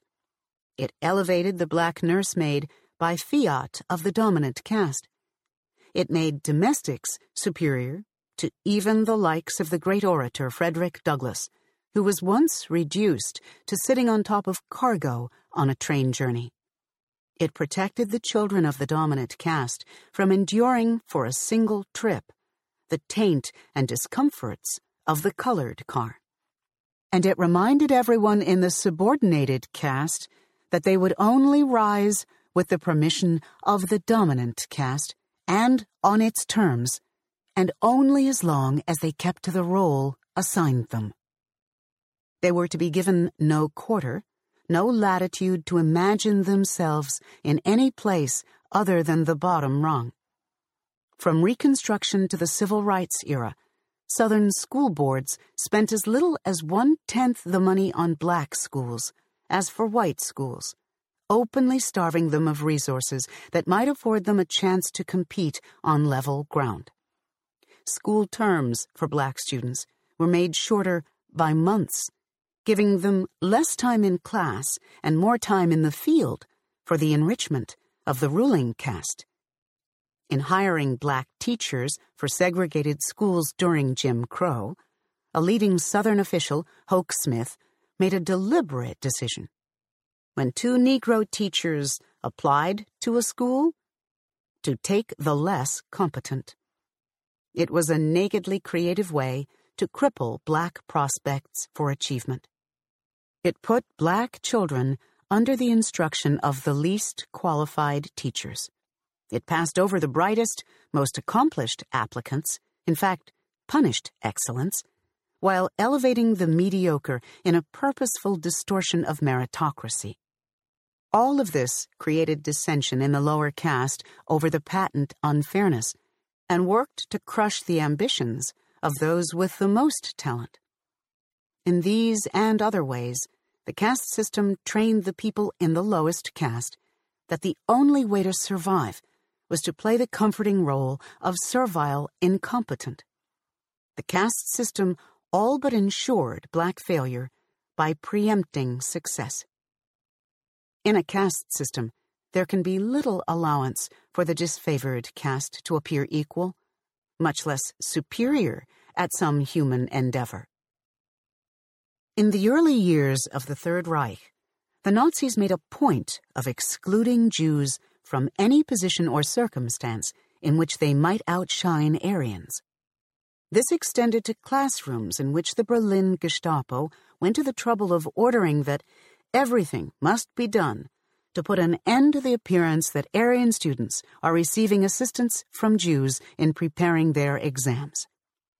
These were the ways that, irrespective of the natural range of intelligence and talent arising in any human subset, the people in the dominant caste were artificially propped up as superior in all things. A setup for disillusionment, not of their own making. If one of the requirements of a hierarchy is that the lowest caste must remain the scapegoat on the bottom, the culture works to keep it that way by playing up the stereotypes that affirm their lowliness and minimizing indications to the contrary. In America, news outlets feed audiences a diet of inner city crime and poverty so out of proportion to the numbers that they distort perceptions of African Americans and of societal issues as a whole. Little more than one in five African Americans, 22%, are poor, and they make up just over a quarter of poor people in America at 27% but a 2017 study by Travis Dixon at the University of Illinois found that African Americans account for 59% of the poor people depicted in the news. White families make up two thirds of America's poor, at 66%, but account for only 17% of poor people depicted in the news. These generations old distortions shape popular sentiment, A political scientist at Yale, Martin Gilens, found in a 1994 study that 55% of Americans believed that all poor people in America were black. Thus, a majority have come to see black as a synonym for poor, a stigmatizing distortion in a country that glorifies affluence. Like poverty, crime too receives coverage out of proportion to the numbers. Crimes involving a black suspect and a white victim make up 42% of the crimes reported on television news, even though crimes with white victims and black suspects make up a minority of crimes at 10%, according to the Sentencing Project, an advocate for criminal justice reform.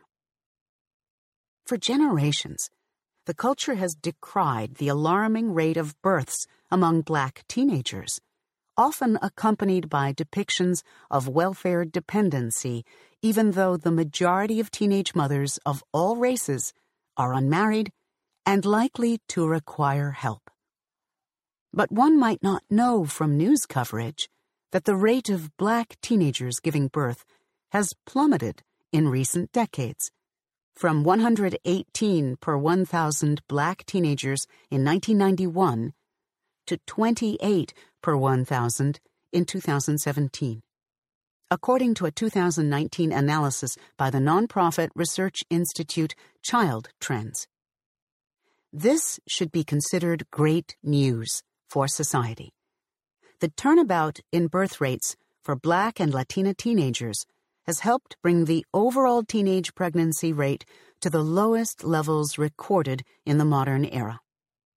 Yet, what little media coverage there has been has tended to revert to familiar caste tropes about unemployment and poverty, language of the 1990s, rather than looking into the reasons for the historic decline.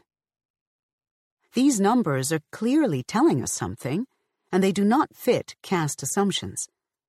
The long term downward trends, the researchers wrote, may reflect that teenagers are increasingly likely to delay sex, and if sexually active, to use contraception more carefully. Meaning that black and Latina teenagers are taking precautions at a rate that is bringing them closer to the mainstream, an outcome contrary to societal expectations and thus largely disregarded. The investment in the established hierarchy runs sufficiently deep that people in the dominant caste have historically been willing to forego conveniences to themselves to keep the fruits of citizenship within their own caste. After the Supreme Court outlawed segregation in public schools in Brown v. Board of Education in 1954, the white run school board in Prince Edward County, Virginia, delayed integrating as long as it could, and then shut down the school system entirely rather than allow black students into classrooms with white students. The county had no public schools for five years, from 1959 to 1964, forcing parents of both races to find alternatives for their children local whites diverted government funds to private academies for white students, while black parents, whose tax dollars were now going to the white students, had to make do on their own. Around the same time, civil rights legislation outlawed segregation in public facilities, and in response, cities in the South closed, auctioned off, or poured concrete into their whites only pools so that nobody could swim, rather than sharing the water with black people. But those in the dominant caste had the means and resources acquired over generations of collective income and wealth disparities to build private pools behind gated communities for themselves and their children, leaving the lowest caste locked out again. It is in these ways that a caste system shapeshifts and protects its beneficiaries. A workaround emerges, provisions are made, and the hierarchy remains intact, even in the face of challenges from the highest authority in the land. This is how a caste system, it seems, manages always to prevail. In group out group tensions remain a feature of American life. When black teenagers attended a pool party in a predominantly white gated community in McKinney, Texas in 2015, white residents called the police on them for trespassing. Afterward, as shown in a video that drew international attention, an officer who responded to the call yanked a 15 year old girl from the sidewalk, slammed her to the ground face down, and pinned her with his full weight. Here was a grown man with his knees bearing down on her slight, bikini clad frame as she sobbed, helpless, beneath him. When black boys instinctively rushed to help her, the officer pointed his gun at them, and they backed away, the full power of the state treating them not as children, but as threats to society. It was a scene that would be hard to imagine occurring with a young girl from the same caste, the dominant caste, as the officer. Within days, the officer resigned, but the incident demonstrated the depth of assumptions about who belongs where in a caste society and the instantaneous walls erected and punishments meted out for breaching those boundaries even in our era. Hmm. I'm going to read. I was flipping for the notes, right? I've complained about the footnotes throughout our reading of this text, right? So I was going through the notes to see if there's anything in the footnote section, which is scanty. And uh, when I went to the notes section, the acknowledgement was right next to the notes. So I was looking, trying to like, wait a minute, what, what does that say? So I turned the page. This is what I saw. So the acknowledgments, it looks like it's maybe three, four pages, right? Uh, this is the final paragraph of the acknowledgement, and then we'll get to folks who dial in. The number is 720 716 7300. The code 564 943 pound. Press star 61 if you would like to participate. So the final paragraph reads I am grateful beyond language for the love and devotion of Brett Hamilton, the kindest and most giving husband I could have wished for, a gift from the universe. Many of the observations in this book first found a voice in our deeply fulfilling conversations and in our life together. While it breaks my heart that neither he nor my parents lived to see this culmination of what we, each in our own ways, sought to transcend, I feel his cosmic embrace as I send this out to the world, and I know that all three of them are with me now and always.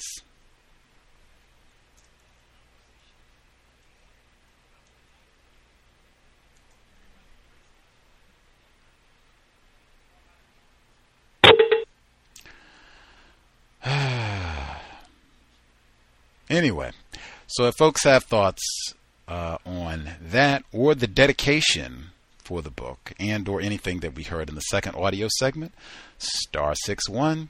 Uh, if we didn't get to hear from you at all, go ahead and get a hand up immediately so that we don't have to squeeze you in right at the conclusion of the broadcast. Uh, folks with a hand up. Can I be heard? Yes, sir. Yes, th- this is uh, uh, basically it's informing me that uh, if you uh, get your education through the path of what the global system of race white supremacy uh, have laid out for white people as well as non-white victims, and you uh, loyal uh, to it, including the uh, verbiage that there are there are some um, uh, benefits that you can have from that, especially if you lessen the verbiage, do not speak directly to uh, things or or people, uh, caste, class, instead of global system of racism, white supremacy, uh, is the, the honest description. And white people, we understand, have problems with honesty. And if a, it's especially effective if a non-white person uh, goes along with the uh, uh, incorrectness or uh, or the lesser of the lesser description of the terms is especially effective if a non-white person uh, is in that way. Uh, the quote unquote husband and the comment that was made uh,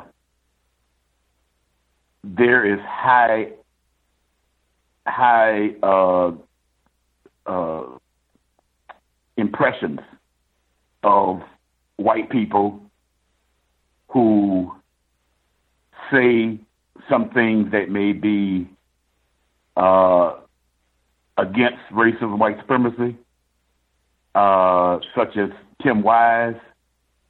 They are they are actually without any proven uh, any proven uh, evidence. Uh, they are accolated by non-white people uh, on a high level, unfortunately, and perhaps her dead husband is one of those type of people, based on that comment that was made uh, in his reference. Back on the first part, the first reading, uh, right quick. Uh, yes, the history. Uh, white people have always used non-white people uh, as far as to assist them to maintain system of racism, white supremacy. Uh, I can recall the war that is called the Civil War, whereas both sides the quote unquote North and South utilized non white black people in its efforts. Uh, the uh, wage of war in the western part of this part of the world of the concept that's called the United States, they used non white black males. Uh, they were identified as the quote unquote Buffalo Soldiers. Uh, Spanish American War, World War One, most of World War One was fought on French soil in itself. So they they desperately needed those black males.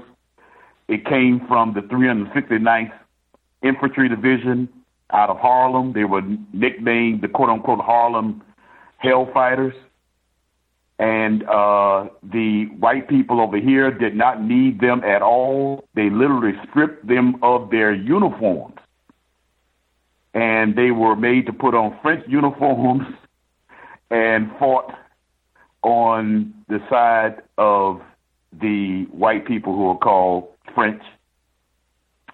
Uh, that's is, like I said, it's not unusual locally, locally as well as nationally, as well as internationally, uh, at all.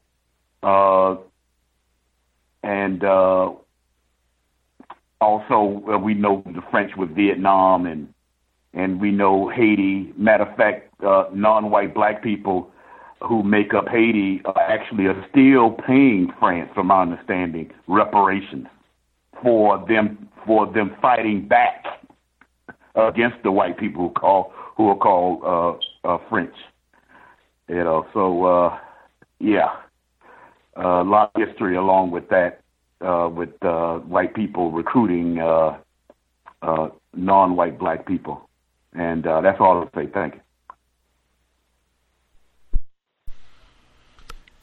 Much obliged, retired firefighter in Florida. Uh, let's see. Other folks who dialed in with a hand up. Uh, if you have commentary to share, proceed.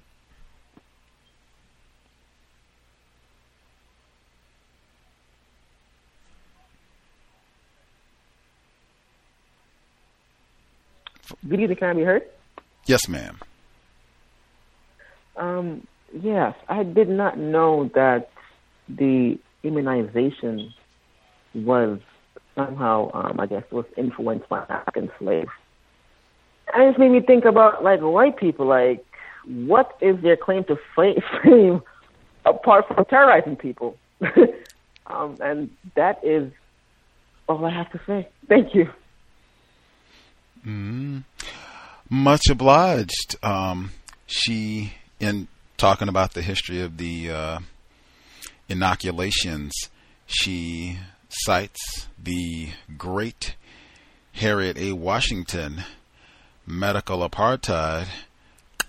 We she talks about that in detail. We read that back in 2016. In fact, uh, I think this is the second time that he's been mentioned. I think he was referenced uh, Onesimus. That's how you say it. I think he was mentioned in uh, Packing Them In earlier this year. It was one of the books we read earlier this year. I think it might have it was either Packing Them In or Nutricide, but we had one of our listeners uh, reminded me, like, "Oh yeah, we read that in Medical Apartheid." So, yep, that's why it is in the top 10 is chock full of outstanding information and uh, even isabel wilkerson gives a lot of praise to harriet a washington's work uh, medical apartheid in this year book uh, let's see. Other folks uh, if you have commentary to share line should be open. Proceed.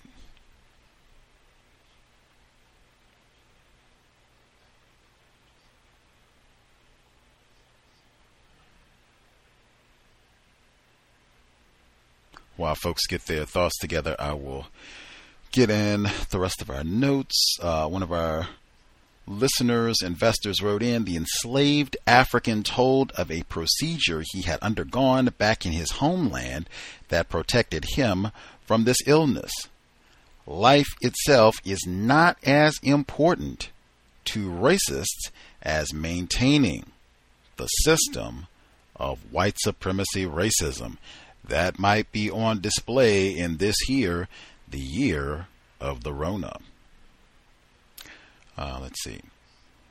Uh, also, the acknowledgement that I read, uh, where she thanked her husband, Brett Hamilton, and all this beyond words and all the rest of it, um, that is dated April 20, or excuse me, April 2020 is when that's dated. Uh, just we talked about I and I think even some others talked about wow this book must have been written really recently. And she's talking about social distancing in the book which would mean some of this would have had to have been written like weeks ago literally. Uh, and then she's taught this is dated April 2020 so yeah as I said the warmth of other suns she said she spent 15 years writing that book. It seems this book didn't take as much time to come together. And I say again, I think it shows in a non constructive way. I think it shows. Uh, let's see. I will get in a few of my thoughts, check in, see if anybody else has commentary. Any folks commentary or? I do, but I'm gonna quiet place. Oh, for sure.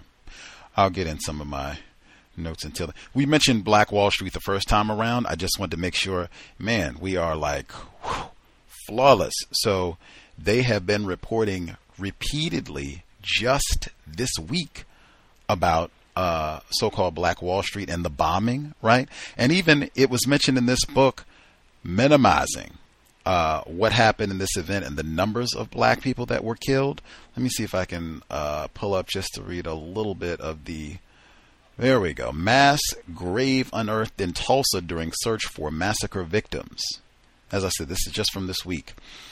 Uh, an excavation found 11 coffins in Oaklawn Cemetery, but painstaking work will be required to identify whether the remains are from black victims of the 1921 race massacre. A forensics team in Tulsa, Oklahoma said on Wednesday that it had unearthed 11 coffins while searching for victims from the 1921 massacre in which hundreds of black residents were killed. The mass grave was discovered in an area of the city's Oaklawn Cemetery where records and research suggested that as many as 18 victims would be found. Painstaking work will be required to identify whether the remains are from victims of the massacre. Uh, it goes on. I posted this online. As I said, there were multiple reports just from this week alone, uh, but they've been doing all of this for a while. Uh, hundreds, and these type of purges of black entire black towns happened more than 260 times, according to Elliot Jaspin, buried in the bitter waters. He was a guest on the program in 2010. We talked about his book and how he came to those mathematical certainties, more than 260. Uh, let's see. She continues. Uh, so they go through all of these means to make sure that black people didn't get certain jobs. If they were going to hire a black teacher, they would take the less competent teacher. I thought that was important uh, for many reasons, in terms of there is a calculated effort always uh, to work against the interest of black people. Uh, and she says all of this created dissension in the lowest caste over the patent unfairness and worked to crush the ambitions of those with the most talent. In these and other ways, the caste system trained the people in the lowest caste that the only way to survive was to play the comforting role of servile incompetent. The caste system all but ensured black failure by preempting success. That I think is important. Maybe one of the few times where there's some important logic and history uh, being shared in terms of even in ter- we talk about brain trashing. We're going to hire the least competent black teacher, as though that doesn't happen right now, in 2020. If we hire a black teacher at all,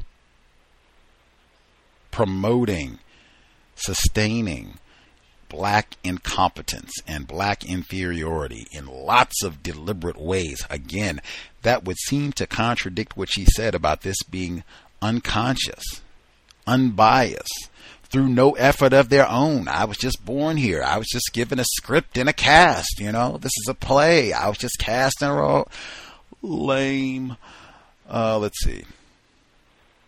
She says the investment in the established hierarchy runs sufficiently deep that people in the dominant caste have historically been willing to forego conveniences to themselves to keep the fruits of citizenship within their own caste. Now, again, we got a lot of nonsense verbiage, but white people deliberately harming themselves, denying themselves collectively of resources in order to maintain racism and to really harm black people, that is important. Again, this would seem to contradict there being some sort of uh, ignorance or unconsciousness, uh, unawares uh, about all of this. This would seem to be, what does that coon say? He says, dedication and I mean, there are lots of examples of this. There are whole books that white people have written uh, about what they call welfare, about why it's substandard in this part of the world because we don't want niggers to have constructive resources. So forget that. If that means white people have to suffer with suffer with substandard services, so be it. And NPR even did a more recent report talking about with social services, they have a metric once it reaches about 30%, I forgot the threshold, but it's somewhere around 30% Nigra. It might even be lower than that. I suspect it is, but once it reaches a certain point, like, oh man, it becomes way more punitive, way fewer resources, way less help. Like, all of this is by design and continues ongoing. Like, that again should not be minimized. Uh, in fact, we talked about the Port Chicago Mutiny, World War II, lots of that in this book, uh, off the coast of California. lots of black people killed in this explosion, lots of property damage, as opposed to compensating everyone correctly white people sat in and said, "Oh no, no, no," because then we'll have to compensate the niggers' families accurately too. As opposed to that, we'll cheat everybody. So the white people won't get paid accurately, black people won't get paid back. We'll just screw everybody who was a victim of this explosion. And oh well, but we're not going to do it correctly because then we'd have to pay a whole lot of black people accurately. We talked about that one on the cows, March 2010, the Port Chicago Mutiny. Great book. They made a movie based on that too. Uh, but it's lots of examples of that where white people will mistreat other white people in order to harm black people ultimately. Uh, let's see. Prince Edward County, Virginia. We've talked about that on the cows repeatedly. Uh, Mark Grogan, he was a guest two times on the cows. I said, cite that was a, as another one, even though they took public tax dollars to open up private schools for white students uh, and then just let black people suffer and all that. But we talked about that incident uh, repeatedly. Lots of exam. They opened a lot of those private schools. I think there's a code like uh, Academy. Any of those schools, particularly in southern areas that are like Prince Edward Academy and things like that, check and see when it was opened. If it was opened sometime around the 60s or 70s, was probably an all-white facility for white people so they could stay away from Negro children. Uh, let's see. And she could have even said that, unless you're telling me Isabel Wilkerson doesn't know that it was that kind of widespread thing in terms of white people deliberately not wanting their children to be with Negroes. And then the schools are more segregated now than they were at this time, right? She's got to know all that, so it could have been even more context. Uh, she continues the McKinney Pool incident. We talked about that, 2015. Uh, in group outgroup tensions remain a feature of American life. I don't know what that means. System of white supremacy. Again, James Loewen, he used the term race relations, all the pussyfooting and not calling things by their proper name. If this was just we don't get along and we have skirmishes, what they used to say, the Hatfields and McCoys, we just been feuding. That's not what this is. This is domination and terrorism collectively, globally, by individuals classified as white. It should be identified as such, not in group, out group tensions. Lame uh, did other folks have commentary they want to share? We have about seven, eight minutes left. Can I be heard? Can I be heard? Oh, go ahead, sir. Hmm. Well, thank you, sir. Right on. Uh, well, I, um, I'll be, I'll be, I'll be brief. Um, the, um, the, the pools, um, filling up the, the public pools with cement and and then um, digging and creating their own pools um, in gated communities. Uh, I view that as a um, as a um, deprivation strategy. Um, it just shows that, that they had no interest in um, well, the um, su- suspected race soldiers had no uh, intention on uh, honoring the, the, the mandate. Uh, I, I, saw that as uh, just just uh, a well refined dedication to hindering any sort of advancement of, of non white people.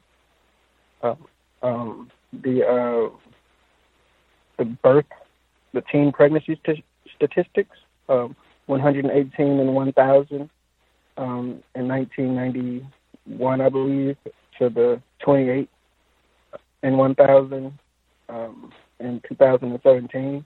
Um, I contributed that to um, eugenics. I didn't think. Uh, I think that the, the system was designed in, in such a way. Uh, um, non-white black communities were infused with um, uh, abortion facilities, as well as um, um, teenagers, uh, females, were also um, kind of what's what is the phrase I'm looking for? Promoted to to receiving birth control and such, and a lot of times it would sterilize um, females, uh, female victims.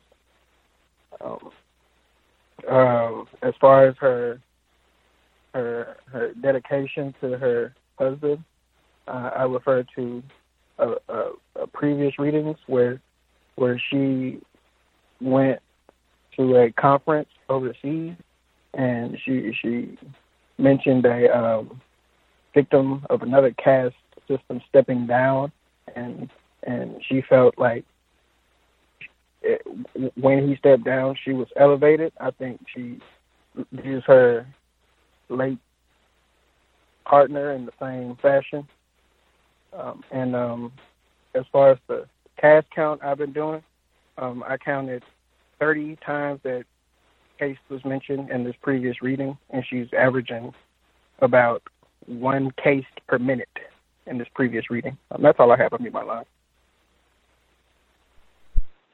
One caste per minute. Wow.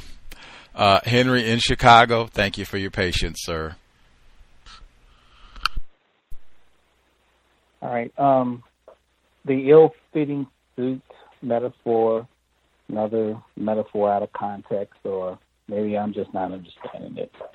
Um, since the Brown versus Board of Education, the you know uh, white people uh, basically doing everything to uphold the system of racism, including hurting themselves, and also Chicago uh, was brought up. Um, there is a paper you can find online. It's a dissertation called A Historical Analysis of South Holland School District 151 Desegregation Order. And I, I read that I read that two years ago. And what it was was that uh, South Holland is a suburb of Chicago. And it's part of District 151, which encompasses another suburb, which is uh, predominantly non-white black people. Well, apparently, when the segregation order uh, came about back in the 60s, this district spent hundreds of thousands of dollars fighting the desegregation order. Matter of fact, in the paper it says that it's it was one of the it was one it was the only uh, district north of the Mason Dixon line that fought the desegregation order after uh, after it was ruled.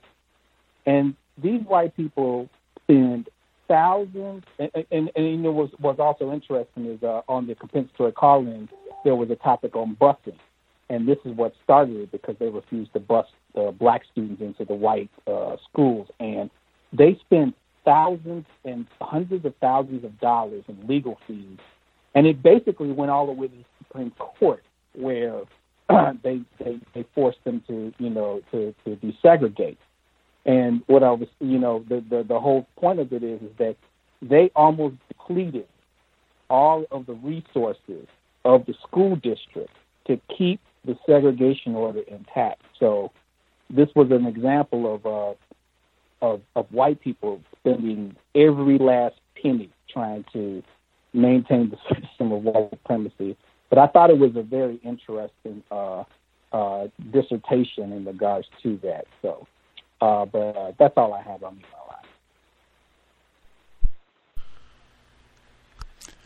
Much obliged, Henry in Chicago. Excellent illustration. Uh, just learning of so many uh, reports like that and incidents like that where they will use everything, spend every dime to maintain and ensure the system of white supremacy. In fact, as he was, because I didn't know anything about that incident until he uh, shared it with us, as Henry in Chicago was telling it, that's uh, Pitchfork Ben Tillman, co founder, Clemson University, South Carolina, fighting, what is it, the uh, Tigers.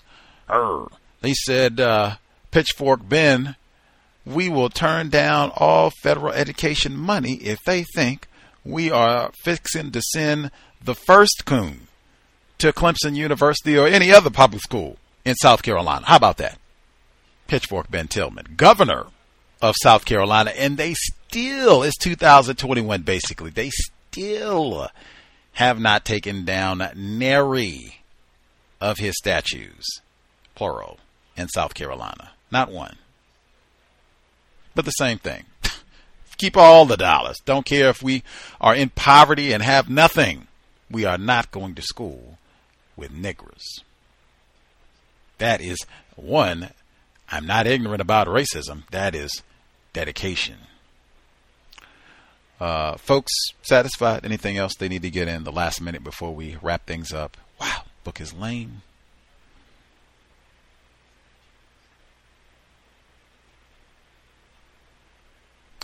We'll assume folks are satisfied.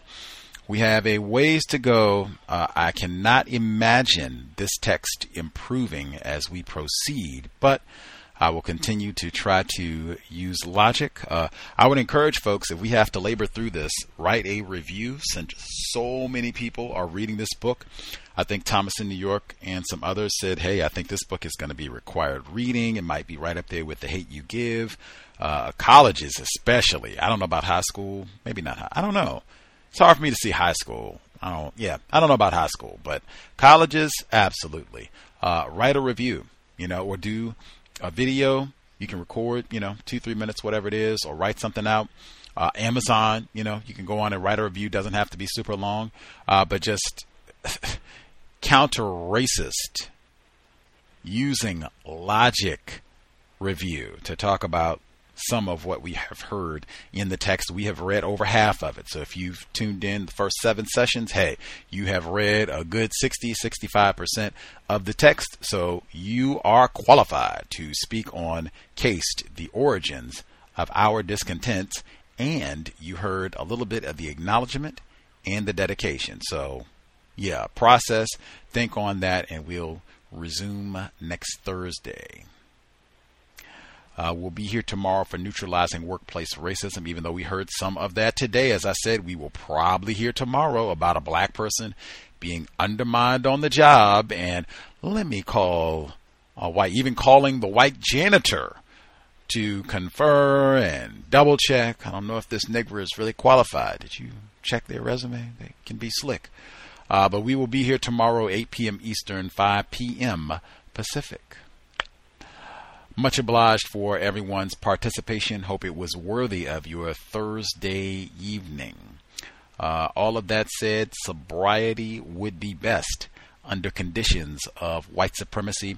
We will need our brain computer working at maximum efficiency to solve this problem. Uh, in addition to being sober, I would say let's hunker down. Uh, it was a lot. Hey, they're talking about Tulsa, Oklahoma right now, and the mass graves and everything could easily be that this year. Uh, it's been lots of armed white people out causing all kinds of, I won't say mischief, I'll say terrorism. Mischief, that word was used in the text. Um, it would be a good time to be really alert. If you got to go out, something serious, something important, life, you know, saving, uh, be super alert. Head is on a swivel, making sure you are in a safe environment. If anything looks like, oh, a white person, a white person is turning up, getting a little volatile, might be armed. We should be thinking that they might be armed. Psh, this outing is done. Getting out of here. Uh, we are not taking any chances. Don't need any unnecessary risks in 2020. Uh, all of that said, we are sober. If you got to go out, you are buckled.